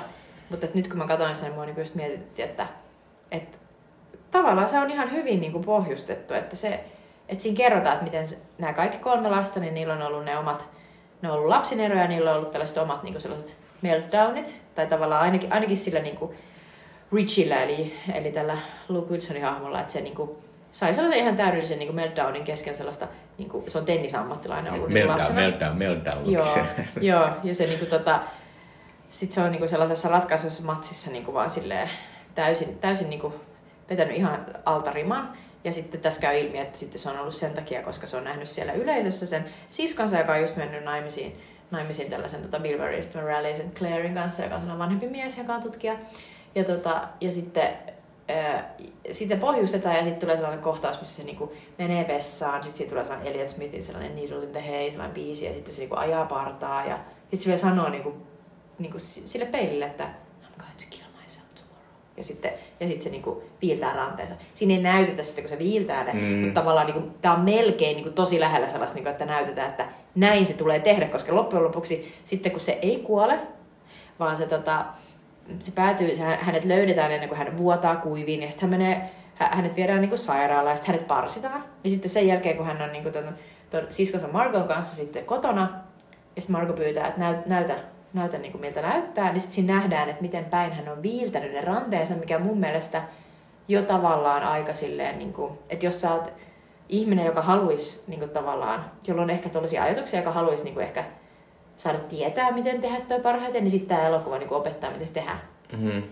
Ja on siinä yli, ylipäänsä siinä on vähän sellaista... Niin kuin, koska, vaikka hän ei siis onnistu koska, tosi... Ei, ei mutta mut siinä kuitenkin on semmoinen, niin kuin, että, että se on myös tosi visuaalisesti jotenkin vaikuttava se kuva, missä se äh, Richie makaa siellä, koska se veri on semmoista täysin punaista ja se mm. valuu silleen tosi symmetrisesti. Ja myös se kohtaus, missä se näyttää ne sen arvet, mm. niin nekin on semmoiset niin kuin jotenkin yeah. Wes Anderson tyyppiä. Niin, niin siitä tulee vähän semmoinen, niin kuin, että en mä sano, että ne glorifioi sitä itsemurhaa, mutta kyllä tää, tää tavallaan, että se on vähän niinku, että siitä tulee semmoinen vähän mismatch, että onko niin. Tää niinku liian synkkä aihe nyt tähän. Niin, ja sitten tulee myös se, että et se ehkä niinku se mismatch tulee just siinä, että sitten kun ne ei pysty ne hahmot niinku ilmaisemaan sitä, niinku tavallaan sitä, että miten, miten rankkaa on ollut, vaan se on lähinnä sellaista, niinku, että, että se Margaret on silleen, että you're not gonna do it again, mistä on silleen, I doubt it, se Richie. Ja sitten se Margaret alkaa itkeä, mikä on tietenkin silleen, että kyllähän se on niinku... Kyllä se on ihan hyvin rakennettu se, että et, et, et, koska se ei ikinä reagoi mihinkään niin, niin voimakkaasti, niin se, että se rupeaa itkeä, niin se tietysti kertoo siitä, että se on ihan hirveä, mm. ihan hirveä paikka. Mutta mut ehkä, ehkä me, ollaan, me ollaan kuitenkin totuttu niin voimakkaisiin reaktioihin, että tämän elokuvan katsominen on, on sellaista, että meidän pitäisi melkein meidän pitäisi kouluttaa meidän aivoja ja niinku, tavallaan niinku meidän... meidän niin tunne-elämää jotenkin niin reagoimaan pienempiin asioihin. Niin, mutta tavallaan sitten kuitenkin on silleen, että mä niin periaatteessa arvostan sitä, koska, koska se kohta, missä, missä tähän joudutaan tähän kohtaukseen ja sen jälkeenkin, niin siinä on sellainen todella iso sellainen niin melankolinen fiilis, mm-hmm. tosi runollinen fiilis. Ja musta se jotenkin, niin kuin, että jotenkin tässä se toimii mm-hmm. silleen, että Wes Anderson uskalsi niin mennä sinne. Samaan tai olla silleen, niin kuin, että, että, niin, että vaikka nämä nyt on kuvat tämmöisinä tämmöisinä outoon lapsinerona, joista on niitä lehtileikkeitä ja niillä on tämmöinen mieletön kämppä, jossa kaikki on mm. mieletöntä. Ja ne näyttää semmoiselta... Niin on tällainen walking closet, joka on täynnä jotain niin kuin Cluedo-tyyppisiä niin. niin kuin, äh, ihania lautapelejä. Niin, näy- niillä on niin paljon et, tavallaan siinä on semmoista niinku la- lastenkirjamaista, semmoista niinku outoa, koko maailma on semmoinen. Yep. Niistä on mahtavaa, että tässä hetken aikaa se uskaltaa niinku sukeltaa silleen, niinku, että niin, niin, et, mutta sitten nämä on kyllä niinku oikeasti surullisia tyyppejä, niin, ihan oikeasti. Kyllä, ja mä luulen, että sen takia tämä, tämä elokuva on, on niinku poikkeuksellisen tavallaan niinku onnistunut. Joo. Siinä niinku Wes Anderson kavalkaadissa. Mutta tota, tavallaan äh, Wes Anderson pitää sanoa myös sen verran, että Et, et, et, kun se nämä elokuvat on mahtavia, mahtavia, että kaikilla on tosi oudot työt koko ajan. Mm. Niin kuin, että... Käytännössä nämä on niin kuin, siis todella niin kuin privileged eiku, eiku, tyyppejä. Tähän mä oon just tulemassa, että, että nämä on siis semmoisten ihmisten elokuvia. Nämä kertovat ihmisistä, joita ei, joita ei ikinä tarvitse oikein miettiä, että miten se toi rahapuoli. Että jostain on tullut rahaa ja sitten voidaan olla arkeologeja ja tutkia jotain perhosia tai olla jotain Jean Jugo. Ei Jean. Ei kun sano se melkein oikein. Ai Jean Jugo? Kuka se on? Ei, kuka se on se, joka on, ei tässä ole, kun se on Steve Zissou. Se perustuu siihen ranskalaiseen, jolloin se lakki. Ai joo, joo. Siis toi, nyt, nyt mä menin ihan sekaisin, kun sä sanoit sen Jean Jugo. Eikö se ole se? Se on mitään nyt se. Äh, mutta täällä, kuitenkin, niin tavallaan silleen, että, tässä, että tämän elokuvissa on koko ajan semmoisia outoja niin rikkaita. Ja sitten toisaalta Amerikkaan elokulttuuri, niissä on tommonen tietty sukupolvi, kaikki on tommosia. Sofia Coppola on semmoinen toinen. Niillä Totta. Kaikilla on semmoisia outoja, rikkaiden ihmisten ammatteja. Ja siis Sofi, Sofia Coppola on tämän Wes Andersonin lisäksi, tää, niin kuin, ne on siitä samasta vuoden yhdeksänkymmentäyhdeksän niin siitä leffakoulukunnasta, missä on Spike Jonze muun muassa myös. Joo, ja sitten mulle tuli Noah Baumbach, on ihan samanlainen, niin se on. Kertoo vaan rikkaasta ihmistä. Niin että tavallaan tää kuuluu tämmöiseen, mihin mä oon alkanut suhtautua ehkä vähän kriittisemmin nyt niin kuin vanhemman jälkeen, kun musta tulee enemmän vasemmistolainen. Se on Jacques Cousteau. Jacques Cousteau, no aika lähellä oli. Jean-Jacques. Jean-Jacques. Ihana, I love it. Mä olin oikeasti googlata se, että mä sain sen uudestaan pääni. Niin joo, Cousteau. Niin kuin Cousteau Pipo. Kyllä, joo, joo mutta Steve Zissoussa se Bill Murrayn hahmo on siis tämmönen. Joo. Niin kuin, että rahaa tulee jostain, mutta eikö sillä ole joku rahoittaja siinä? No on, on mutta se on kuitenkin silleen, et sä myöskään päädy tekemään tuollaisia, no, jos sä oot silleen niinku... Niin pointti on, että nämä on fantasioita. On, on, että tavallaan ne on fantasioita ja se on, se on niinku tosi mahtavaa. Ja sitten tavallaan tässäkin on semmoinen niinku, että et mulle tuli tästä, et se on, koska se, mun tää sanon vielä, että tässä on, se on ihan mieletön sitten talo. Ja mulle tuli sitten mieleen, että se on vähän niinku upscale talo siitä ää, ton, ton, ton ää, kuuhullut. Siitä oudosta italaista talosta, semmoista share-asua perheen kanssa. Että et mulla on ihan sama... Mä niinku... rakastan tuollaista. Niinku just se sellainen kodin tuntu on niin ihana. Ja jotenkin se, että et ne voi niinku... Että et, et tavallaan niinku vaikka ne on kasvaneet aikuisiksi, ne kolme lasta, niin sitten kun niille tulee niinku todella sellainen, niinku, että ei enää kestä maailmaa, niin ne voi palata sinne. Ja mä oon tosi kateellinen, koska mulla ei oo tällaista kotia. Mm. Että tavallaan, että on joku koti, johon vois niinku palata olla silleen, että... Ihanaa, että täällä on niinku turvassa ja sittenkin niinku, että joku, joku vanhempi, niinku tässä se Angelica Houstonin ja sitten Ethel, se vaan niinku hoitaa asiat. Joka on arkeologi, joka voi asua yksin sen suunnattoman kokoista talossa. Niin, mä oon silleen, mitä tapahtuu? Mm. Mutta he ovat siis erittäin uh, well off family. Niinku, että selvästi rahaa on uh, niinku silleen uh, aiemmilta sukupolvelta. Joo, uh, mutta tota, uh, tää on myös ihan mahtavasti, tässä on myös, uh, että tää on silleen mahtava, vaikka tää on niinku tosi hienon näköinen elokuva, kaikkea, mutta tässä on semmoisia mahtavaa semmoista dialogia ja semmoista niinku, jotenkin, jotenkin, että tää on tosi hienosti kirjoitettu silleen, niinku, että tätä on myös kiva kuunnella. Niinku, jotenkin. Ja siis mun ihan lempihahmo tässä niinku, niinku sen puolesta, että mitä sen suusta tulee, niin on Owen Wilson ja sitten mä Eli Cash, joka on tosi hauska, koska tavallaan mä niinku selvästi niinku, mä, mä identifioidun Eli Cashin, koska se on sellainen köyhä lapsi, joka silleen katsoo, että hei mä haluan mennä tonne, ja sitten on silleen, mä menen tonne aina, koska mun vanhemmat kutsuivat pienenä kyläluudaksi, koska mä menin aina eri, eri niinku kavereille aina kylään ja halusin olla enemmän siellä, koska se oli musta hauskaa ja näin. Niin Eli Cash on sellainen kyläluuta, joka menee aina Royal Tenenbaumin kotiin ja se on aina Tenenbaumseilla. Ja sit käy ilmi, että se on lähettänyt niinku aikuiseksi asti sille, mm, sille, sille Angelica Houstonista Tenenbaumsia äidille niinku sen kaikkia niinku lehtijuttuja, mitä siitä on kirjoittu, koska, koska sille ei ole siis oma äiti ja se asuu mm. niinku jonkun tädin luona ja on vähän niinku sellainen... Että se on tavallaan niinku traaginen. Hänestä tulee sitten tämmöinen kuuluisa kirjailija. Niinpä, joo. Sitten hän, hän kirjoittaa sellaisen kirjan, jossa muun muassa niinku, hän lukee sellaisen blurbin siitä kirjasta jossain sellaisessa kuulu, kuulijaistilaisuudessa. The crickets and the rust beetles scuttled among the nettles of the sage thicket. Vamonos amigos, he whispered, and threw the busted leather flint crow over the loose weave of the saddle cock. And they rode on in the friskelating dusk light. Tollaista kamaa. Se on niin, niin upeeta, sellaista niin selkeästi tosi sur- surkeeta niin tavallaan kirjallista, mutta niin aivan upeeta. Joo. Tässä on niin, niin ihania yksittäisiä niin kuin sellaisia äh, sananvaihtoja. Mun niin kuin yksi, yksi ihan lemppari on sellainen, missä tota, onkohan se, se, on, se on just toi Eli Cash, joka käy keskustelua sen tota, äh, Margotin kanssa äh, siitä, että sillä on, ollut siis, sillä on ollut suhde siis sen Margotin eli sen Gwyneth Paltrown kanssa. Ja sitten sille käy ilmi, että et oikeasti se äh, Margot ei ole ikinä oikeasti rakastanut sitä, vaan se on oikeasti ollut innostunut vaan, vaan sitä hänen niin kuin veljestään, siitä Richistä. Ja sitten Elin kanssa oleminen on tavallaan ollut mahdollisuus niin kuin puhua mm-hmm. niin kuin siitä Richistä ja näin. Ja sitten, sitten se Eli on silleen, että you never gave me the time of day until I started to get good reviews. Ja sitten Margot sanoo, your reviews aren't that good. Ja Eli sanoo, but the sales are. Joka on niin kuin, jotenkin sellainen niin kuin, kiva sellainen kepeä niin kuin jotenkin yritys niin kuin, silleen pitää pää pinnalla, kun tietää, että homma on vähän niin kuin, se on jo mennyt. Joo.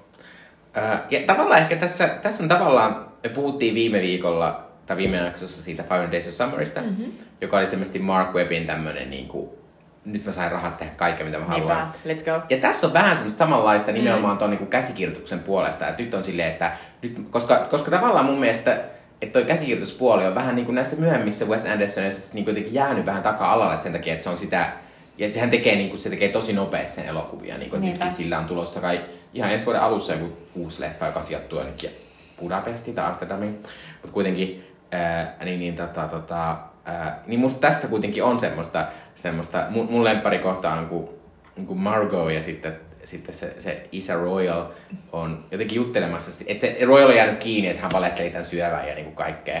Mut sitten hän yrittää sanoa, että, että kyllä mä kuitenkin on ihan hyvä tyyppi, vaikka sulle on ikinä ollut mukava, mut kuitenkin mä oon ihan hyvä tyyppi näin. Ja sitten sanoo, sanoo silleen, että can somebody be a shit their whole lives and try to repair the damage?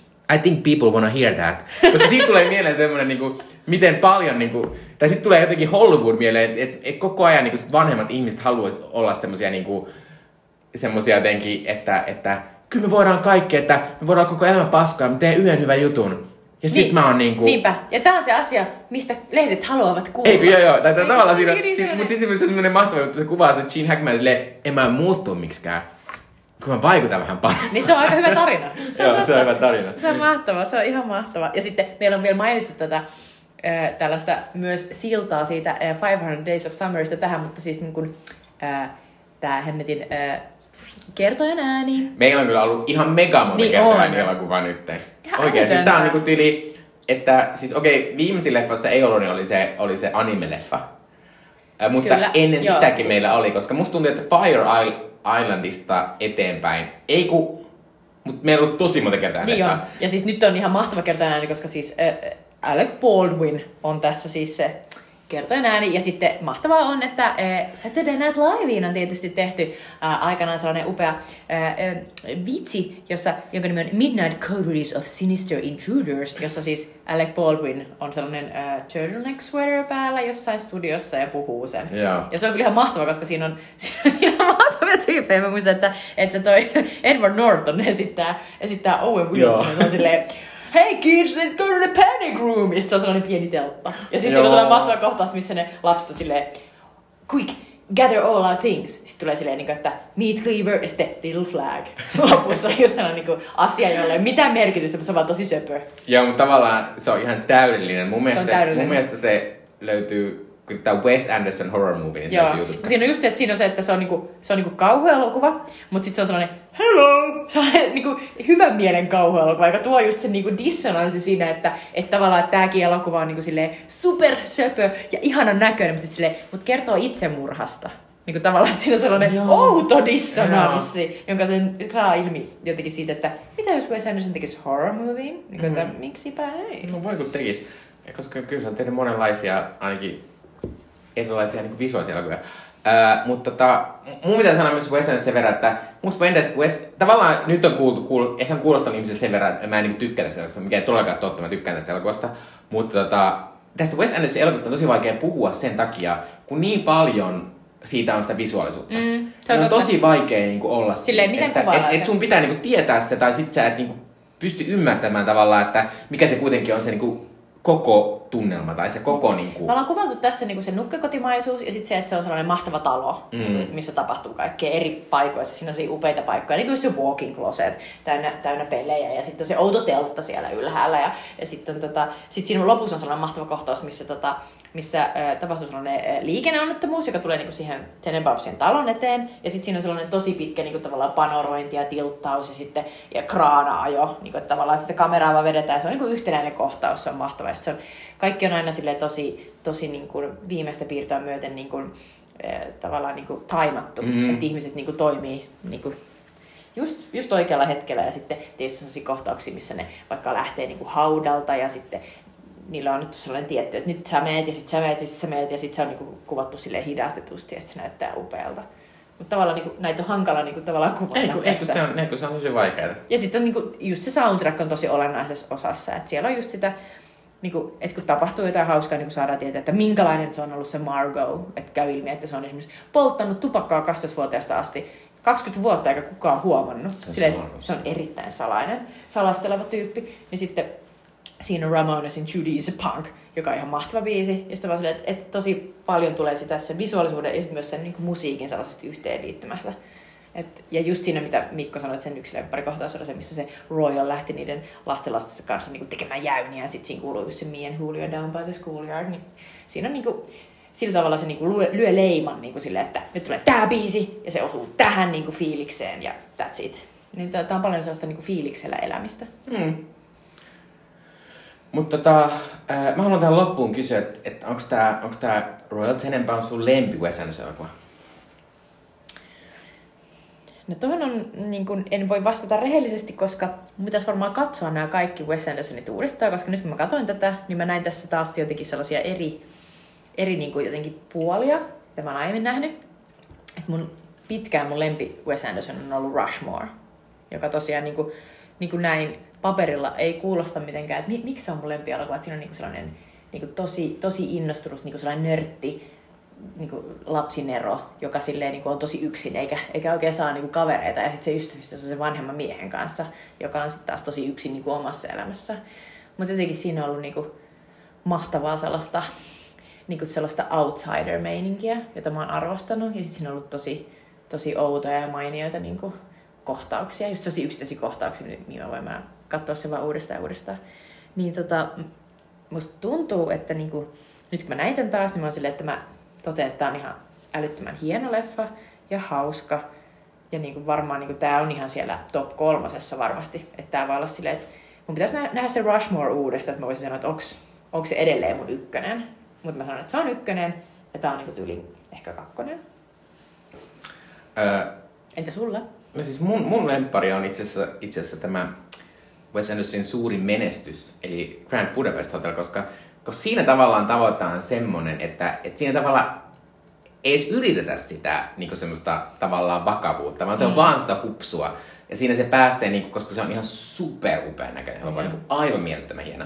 Niin kuin, ihan, joo, siis se, se on niin hieno, hieno näköinen elokuva. Mä voin niinku, mä, mä oon joskus katsonut sitä silleen niinku krapulassa, että mua ei kiinnosta niinku mitään, mitä tässä tapahtuu. Mä oon katsonut sitä, kun se näyttää niin upealta. Se on niin upea. Mä, mä näin sen siis ensi illassa Berliinaalissa, ja sitten mä muistan aina, että me käytiin katsoa se, ja sitten sen jälkeen, kun se loppui, sitten kaikki lähti juokseen ihan hirveä tahti, että me mahutaan sisään sinne tota pressi siihen konferenssiin, missä niinku tulee olemaan kaikki ne näytteet. Mä oltiin että ei, mä pakko ehtiä sinne, se on ihan hirveä, ja sitten päästiin sinne, että yli niinku, minä pääsin sisään, mutta yli Kalle Kinnunen ei päässyt, ja sitten silleen, joo joo, mä, teen, mä, mä, mä otan tämän kaiken nauhalle ja se oli jotenkin niinku ihan älytöntä. Mutta mä muistan, että mä vaan nähtiin sieltä kaikki sieltä, että vittu, tää on niin hieno. Joo. Tää on niin hieno. Ja se oli ihan tosi hieno. Että Grand Budapest Hotel on mun suosikki. Eh, mutta mulla on myös silleen, että mulla on tämmönen outo suhde siihen Steve Zissouun, eli Live Aquatic with Steve Zissou. On semmonen niinku, että mä katoin sen kerran ja sit mä olin silleen, oh my god, tää on hirveä. Mutta mä katoin sen toisen kerran ihan tossa niinku toissa vuonna, kun oli tää korona. Eh, niin, ja sit mä olin silleen, tää on kyllähän mega upea näköinen. No se on, mutta mä arvostan aina, kun se Steve Zissou on niin kauhean kuspa. Se on.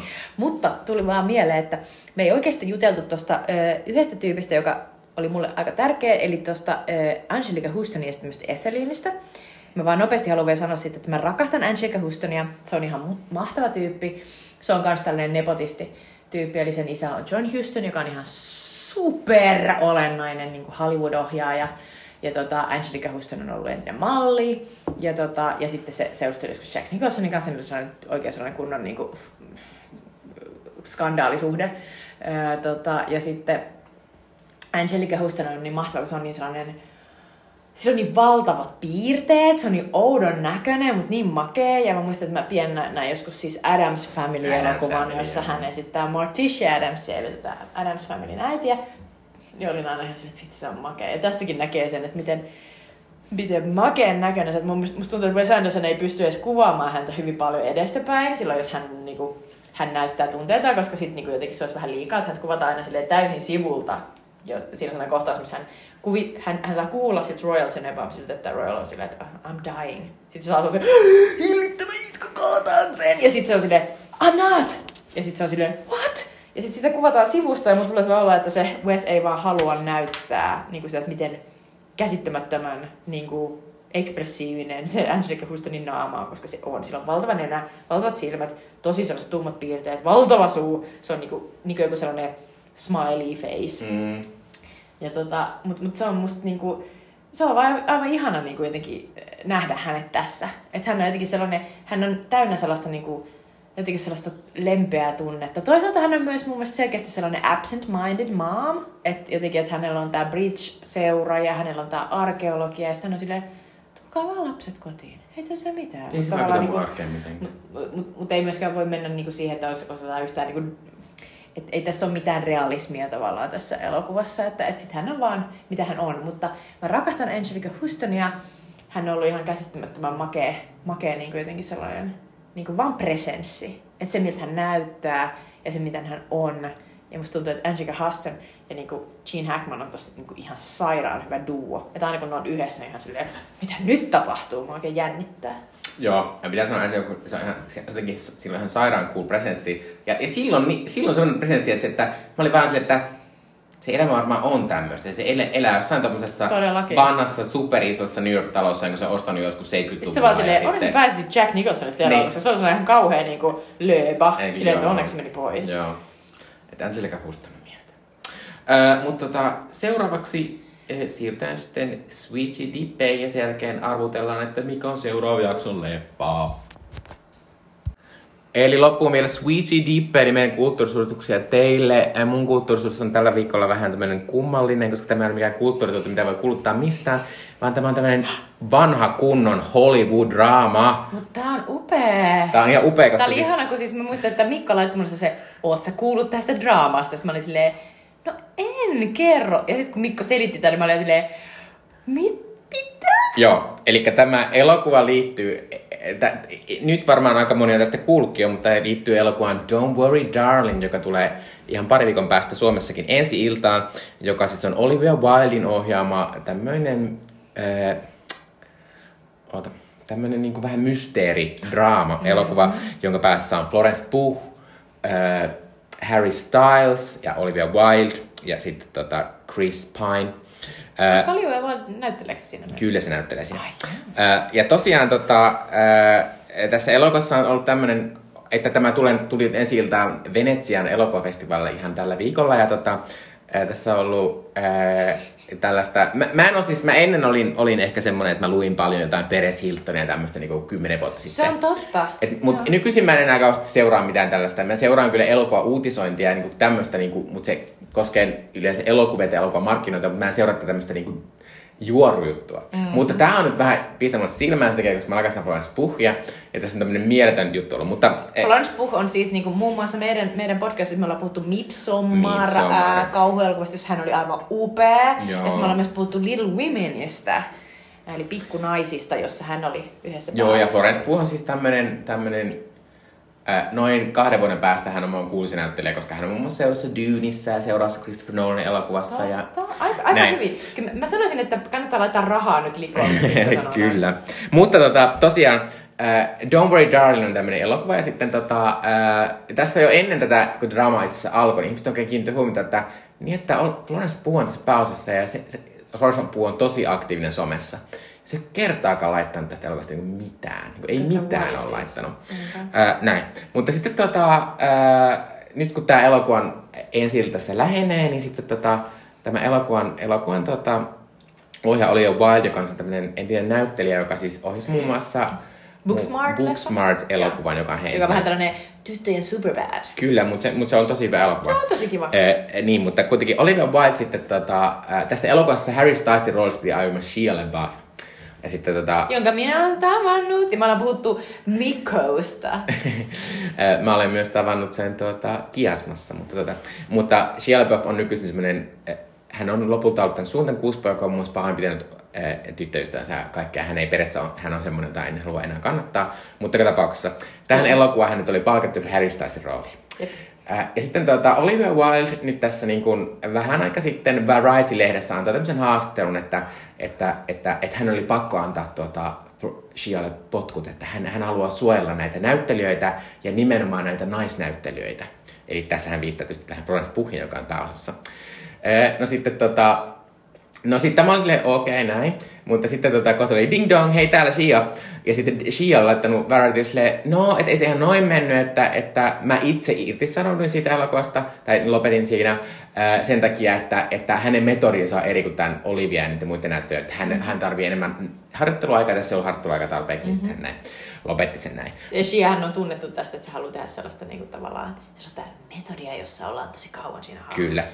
Ja... Äh, mutta sitten sit, kun Olivia oli sanonut, että, niin, että hän oli niin kuin, näyttelyt suojellakseen niin kuin, tuota, äh, irtisanonut tämän, antanut potkut tälle, äh, niin sitten siellä oli vähän outo juttu. Ja sitten Shia oli myös silleen, mulla on myös nämä kuitit, eli Shialla oli tämmöisiä tekstiviestejä ja video, jossa, jonka tämä Olivia oli lähettänyt tuota, tälle. Ja sitten e, tässä on myös tämmöinen, että myös, o, myös Florence Pugh oli ilmoittanut, että hän ei niin kuin hirveän mielellään tämän Shian kanssa näyttelisi, koska Shia on tämmöinen tunnettu naistenhakkaaja ja Florence ei kauheasti tykkää sellaisesta. Äh, niin sitten, silleen, jos tykkäät, niin... niin, niin mutta sitten Olivia tässä videolla sit sanoi, niinku, se yritti niinku sanoa, sanoa se Shialle, että hei tuu takaisin, tuu takaisin, me saadaan tää toimia, että tää on semmonen wake up call to Miss Flow. Mikä tietysti viittaa oh, siihen suoraan no. siihen Florenceen. Näin. No niin, sit mennään vähän eteenpäin, tai ei nyt vähän, vaan ollaan silleen, sit kukaan ei sanonut tälkeen mitään. Olivia Colman, ik, ei kun Olivia Wilde ikinä kommentoinut tämän mitenkään. Nope. Näin. Uh, Mutta sitten on ollut vähän edelleen hiljaista tämän Florence Pughin kanssa, että niin, että sulla on tämmöis iso, iso leffa tulossa, jossa sä oot pääosassa näin. Ja sitten tota, nyt oli eh, Venetsian filmifestivaali, jossa tämä elokuva sai tämmöisen ison, ison niin kuin enskarin. Uh, ja sitten sinne siellä, ja, ja tämän, kun tämä kriisi tuli, niin sitten Florence Pugh oli ilmoittanut jo uh, tämän tietoisen kautta, että hän aikoo osallistua vain, vain yhteen tämän elokuvan markkinointitapahtumaan, eli tänne Venetsian filmifestivaalille, koska hän on Budapestissa kuvaamassa Dyyniä. Niinpä. Että hän ei pysty, hän ei pysty. Ei pysty. Näin. Noniin, no sitten uh, Venetsian filmifestivaali tuli, ja sitten yllättäen niinku... Florence ei kato, lento osui huonosti sen eh, semmoisen haasteluosuuden. Hän ei pystynyt osallistumaan siihen semmoiseen haasteluosuuteen. Joskus ne menee noin. Joskus ne menee niin, näin. näin. Eh, mutta sitten tämä, tietysti tämä tämmöinen tiedotustilaisuus, jossa saatiin kysyä asioita, niin meni ilman Florencea. Mutta Florence samaan aikaan Instassa oli ollut silleen, hei hei hei, täällä mä oon Aperol Spritziä vetämässä täällä Venetsiassa. Silleen, what? Joo. Mahtavaa. Ja sitten tota, ja sitten... Sitten tässä vaiheessa niin kuin Florence Pugh, ja sitten tuota Florence Pugh tuota, osallistui kyllä siihen ensi-iltaan, ja ne oli siellä semmoisella red carpetilla, mutta tuota, että ne tuota... Tuossa on varmaan joku sellainen tota, asianajan kanssa tehty diili, että sun on pakko osallistua. Ei kun on, on. Ja, ja sitten siinä oli semmoinen, niin kuin, että siinä oli tosi tarkasti silleen, että ne ei ikinä kohdannut ne Olivia Wilde ja Florence Pugh, eikä oli Olivia Wilde, Florence Pugh tai Harry Styles, niin se oli koko ajan semmoinen ero näin. Ja sitten tota, Florence osallistui kyllä sinne ensi-iltaan, se oli katsomassa siellä, mutta kun nyt on tämmöinen tullut tämmöinen outo kulttuuri, että elokuvien menestystä tuolla niinku leffestillä mitataan sieltä, kuinka minuuttia ne saa niinku tämmöisiä niinku uploadeja siellä. Tämä oli aika kauan. Joo, mutta äh, kuulemma tämä, äh, tämä elokuva, eli Don't Worry Darling, sai neljän minuutin tuota, uploadit sen takia, että Florence Pugh oli kolmen minuutin jälkeen silleen, no niin, mä lähden, moi. Ja sitten se vaan poistui sille näin. Oh god. Äh, joo, ja sitten tuota, edelleen Florence Pugh on niinku julkaissut tuota... Sitä, että et, et se on julkaissut Suomessa tämmöisiä, niin kuin, että ihanaa oli täällä Venetsian filmifestivaalilla ilman, että se mainitsi sanallakaan sitä elokuvasta mitään. Sillä oli yksi semmoinen, missä oli, että ihana oli mummon kanssa olla täällä. Ja sitten oli silleen, voi vitsi, nämä on niin hyviä nämä mun meikkaajat. Ei, joo, ja sitten, kaikki on täyttä vittuilua. Ja sitten lopulta se teki kyllä yhden semmoisen, missä se oli, oli laittanut se elokuvankin. Sillä on, mut... on varmasti tehty sellainen sopimus, missä pitää tehdä niitä some-sisältöjä sieltä. Mutta sitten sille kiertäisi silleen, Elikkä some-sisältö Venetsiasta. Joo, mutta sitten se lopulta oli, mutta siinäkäs se ei maininnut sanallakaan sitä Olivia Wildea. Ja sitten tota, se oli, ja sitten se mainitsi vaan, että niin monia ihmisiä oli tekemästä elokuvaa. Ja sitten tota, ää, tietysti ää, paras homma on, että Florence ei voi osallistua mihinkään markkinointiin, että sen pitää olla siellä Dynea kuvaamassa. Mutta vähän hassusti, että Timothée Chalamet, joka on kuitenkin Dynen pääosassa, niin hän kyllä pystyi markkinoimaan aika isostikin Venetsiassa jatkossakin sitä sen Luca Guadagnino, Bones and Allia. Mm. Tämä on hänen... Mm. Mutta, eli tämä on tämmöinen outo juttu, missä kaikki esittää, että ei meillä ole mitään, ja, ja kaikki Dynin... näkee koko ei, ajan. Ei, illalla mä näin viimeisen, mikä oli silleen, it's not true, Harry Styles did not sing niin. on Chris Pine, joka oli silleen... Elikkä siis viimeisin juttu on se, että Harry Styles olisi sylkenyt Chris Pinein päälle. Joo. Ja sitten tässä oli myös mahtava semmoinen tämmönen pieni juttu, mutta äh, Florence Pughin tuota, stylisti on Instagramissa. Se on laittanut, Florence Pughilla on semmoinen hieno Valentino-mekko siellä, se on laittanut kuvia. Niin sit se oli, sit se oli kirjoittanut siihen semmoiseksi kuvatekstiksi Miss Flow. Eli se kertoo siitä, että todellakin Florence tietää tästä kaikki juttu, mistä se on silleen, aita vittu. Joo. Mutta tää on musta ollut niin herkullista ja mahtavaa ja tämmöstä niin joku, kaikki on niin, niin paskaan. Ihanaa seurata tämmöstä niin kuin rikkaiden ihmisten tämmöstä outoa draamaa. Ja, ja musta oli niin upeeta. No, on tää kyllä. On tää upeeta. Mutta aiemmin mä silti mennä katsomaan sen elokuvan. Nyt on ollut paljon keskustelua, että, että auttaako tämmönen draamaa tai elokuva vai ei. Mutta mä epäilen, että tosta elokuvasta tulee menestys nimenomaan sen, kaikki menee kattoo silleen. Niin, että what's this about? Niin.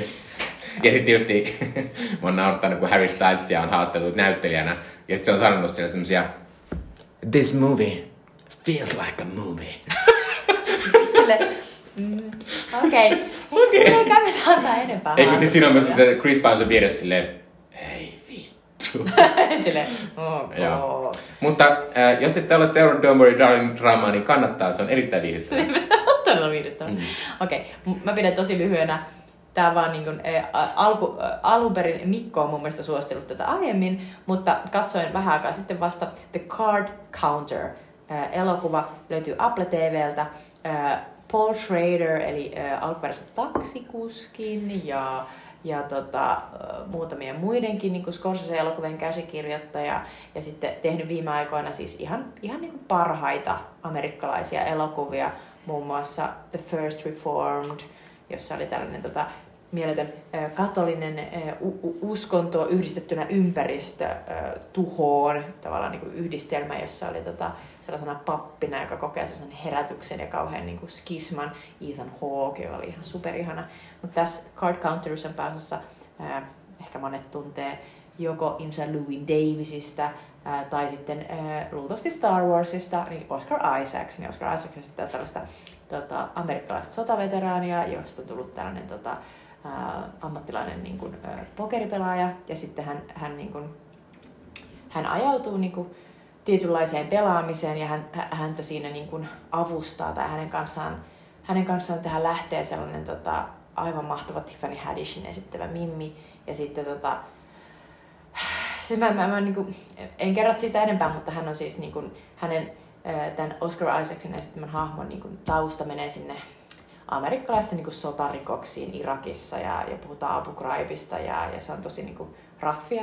Mutta se, mikä tässä elokuvassa on niin kuin, tavallaan erityistä Paul Schrader-mäistä, jonka, joka mä niin kuin, vien takaisin siihen First Reformed-elokuvan tunnelmaan myös, niin on On vaan niinku sellainen uskomaton, sellainen keskittynyt painostavuus, joka niinku menee vaan sen elokuvan läpi. Ja, ja jotenkin niinku siinä on sellainen, että se keskittyy täysillä niinku siihen niiden sen hahmojensa niinku tilanteeseen ja siihen niinku tun, tunnemaailmaan, jota ne joutuu käymään läpi. Ja se on niin, että tavallaan mä oon nähnyt niin monta niinku elokuvaa, jossa niinku näytetään ää, niinku uhkapelaamista, mutta tässä elokuvassa siinä on aivan tietynlainen tavallaan sellainen todella niin kuin painostava fiilis. Ja se Oscar on, on tässä ihan aivan, niin kuin, aivan sanoin kuvaamattoman upea. Et se on jotenkin se, se, miten se esittää sellaista niin kuin veteraania, joka on niin kuin täysin, täysin niin kuin sanoutunut irti tavallaan niin kuin kaikesta, kaikesta niin kuin normaalista, mikä niin kuin ihmiselämään kuuluu. Ja sitten hän tekee niin kuin tätä tiettyä asiaa vaan, koska niin kuin hänellä on siihen... Niin kuin tietty insentiivi, niin se on, se on, tosi, se on tosi vaikuttavaa. Ja tää oli jotenkin, mä vaan niinku hakeudun, mutta mä huomaan, että mä hakeudun uudestaan siihen, että voisiko päästä takaisin tähän Paul Schraderin niinku siihen, niinku siihen tunnelmaan. Että se on niin erityinen. Se on tosi. Ja se on tosi, se on tosi makea, että se tulee olla, että se todellakin niinku, sillä on hyvin selkeä se, että mitä se haluaa luoda ja, ja minkälainen on se niinku tavallaan, minkälainen on se niinku elokuva, jota se haluaa synnyttää. Ja se on, se on, se on tosi erityislaatuinen, että ei kukaan tee tollasta.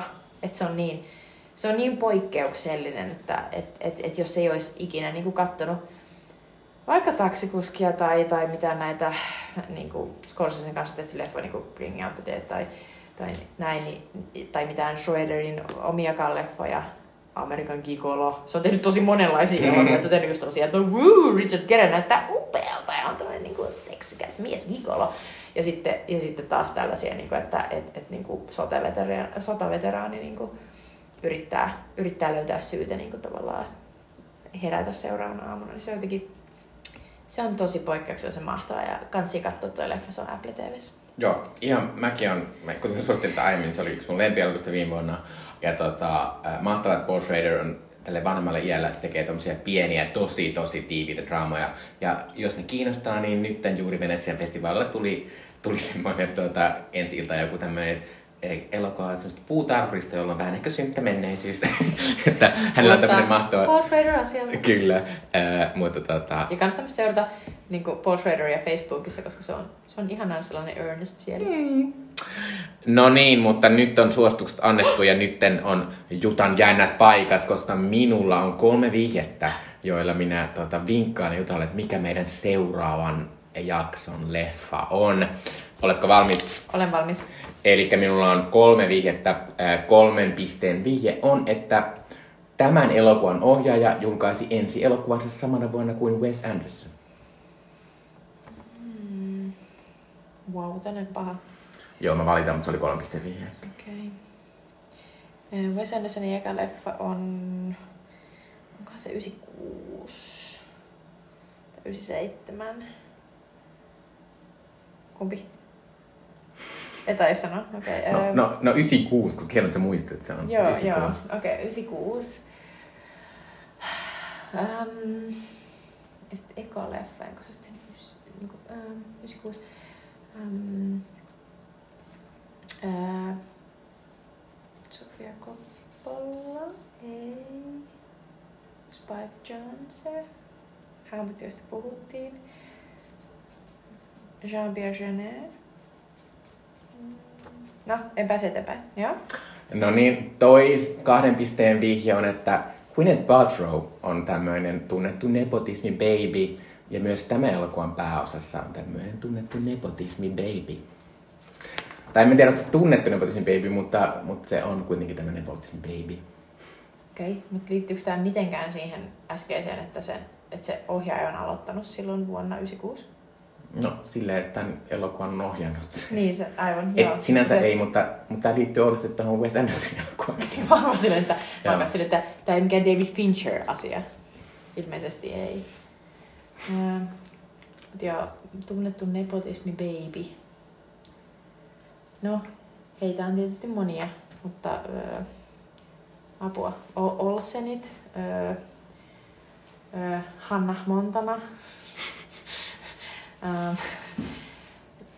öö, otapas, öö, näitä, va- näitä vaikka ketä. Öö, tietysti no,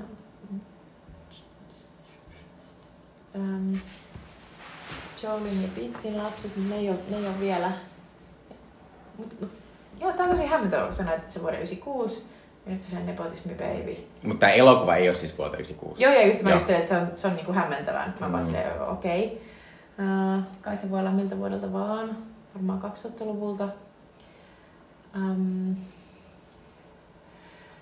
uh, no, pakko mennä siihen yhden pisteen vihjeeseen. No yhden pisteen vihje, että tämän elokuvan ohjaajalla on sama sukunimi kuin Royal Tenenbaums elokuvan ohjaajalta. Oho, no sit se on Paul Thomas Anderson. Ja sitten tota, ää, joo, Paul Thomas Anderson tietysti aloittanut kuusi. Se oli muuten tota toi Hard Eight. Pääosassa on nepotismi baby, jos mä silleen, äm, se ei oo Mark Wahlberg.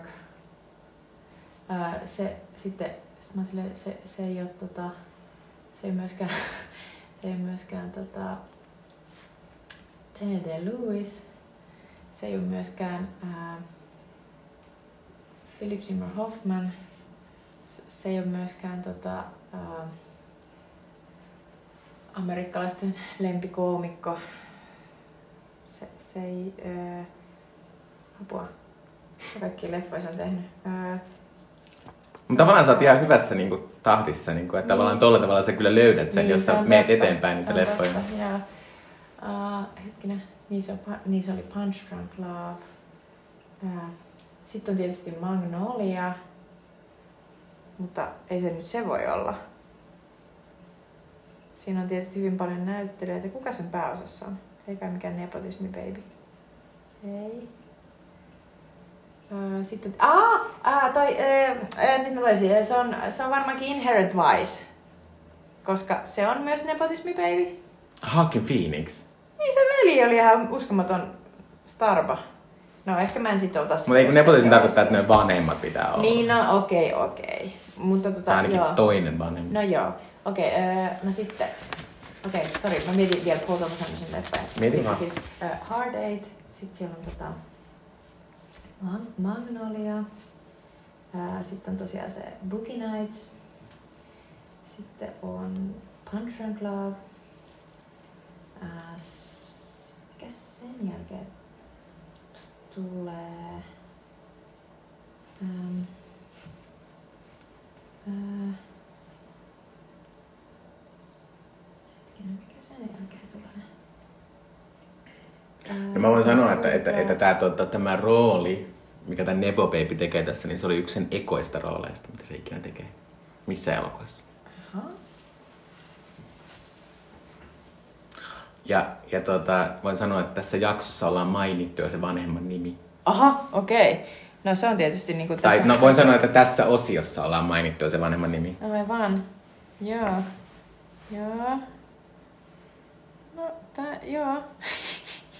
Aika, no aika, mä, no, aika mä voin sanoa teille tämmöisen niinku vihje, että jos sä juokset sitä Paul Thomas Andersonin niin. uraa vielä pidemmälle, mitä sä et äsken. Niin kuin... I Inherent Viceenkin pidemmälle. Vi- oh my god! No sitten sit me puhutaan siitä hemmetin...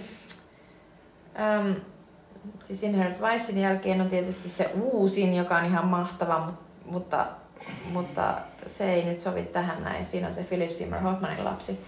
Niin miksei sovi sitä? No kai se sit sopii. Kyllä! Oh my god! Eli ensi jaksossa katsotaan Licorice Pizza, oh joka on aika tuore elokuva. Ja joka tuoti, jota, jota, jota minä ja Jutta molemmat rakastettiin. Niinpä!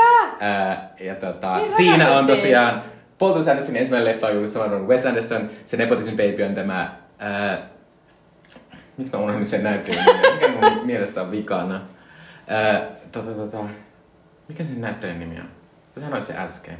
Mikä Philip Seymour Hoffmanin poika ja sitten siinä pääosaa. Niinpä. Ja tosiaan Paul Thomas Anderson on sama suuri kuin Wes Andersonilla. Mutta mä ymmärrän, että on tosi vaikeaa, koska me katsotaan paljon vanhempia leffoja yleensä. Joo, mä niin ihan sekaisin. Okei, mutta kiitos näistä vihjeistä. Ensi kerralla katsotaan siis Licorice tuore Paul Thomas Anderson elokuva Licorice Pizza, joka löytyy kaikista ainakin vuokrauspalveluista. Oikeasti kattokaa, se on ihan loistava. Se on aivan mielettömän hyvä. Se on ihanaa. Mutta moikkelis koikkelis! Moikka!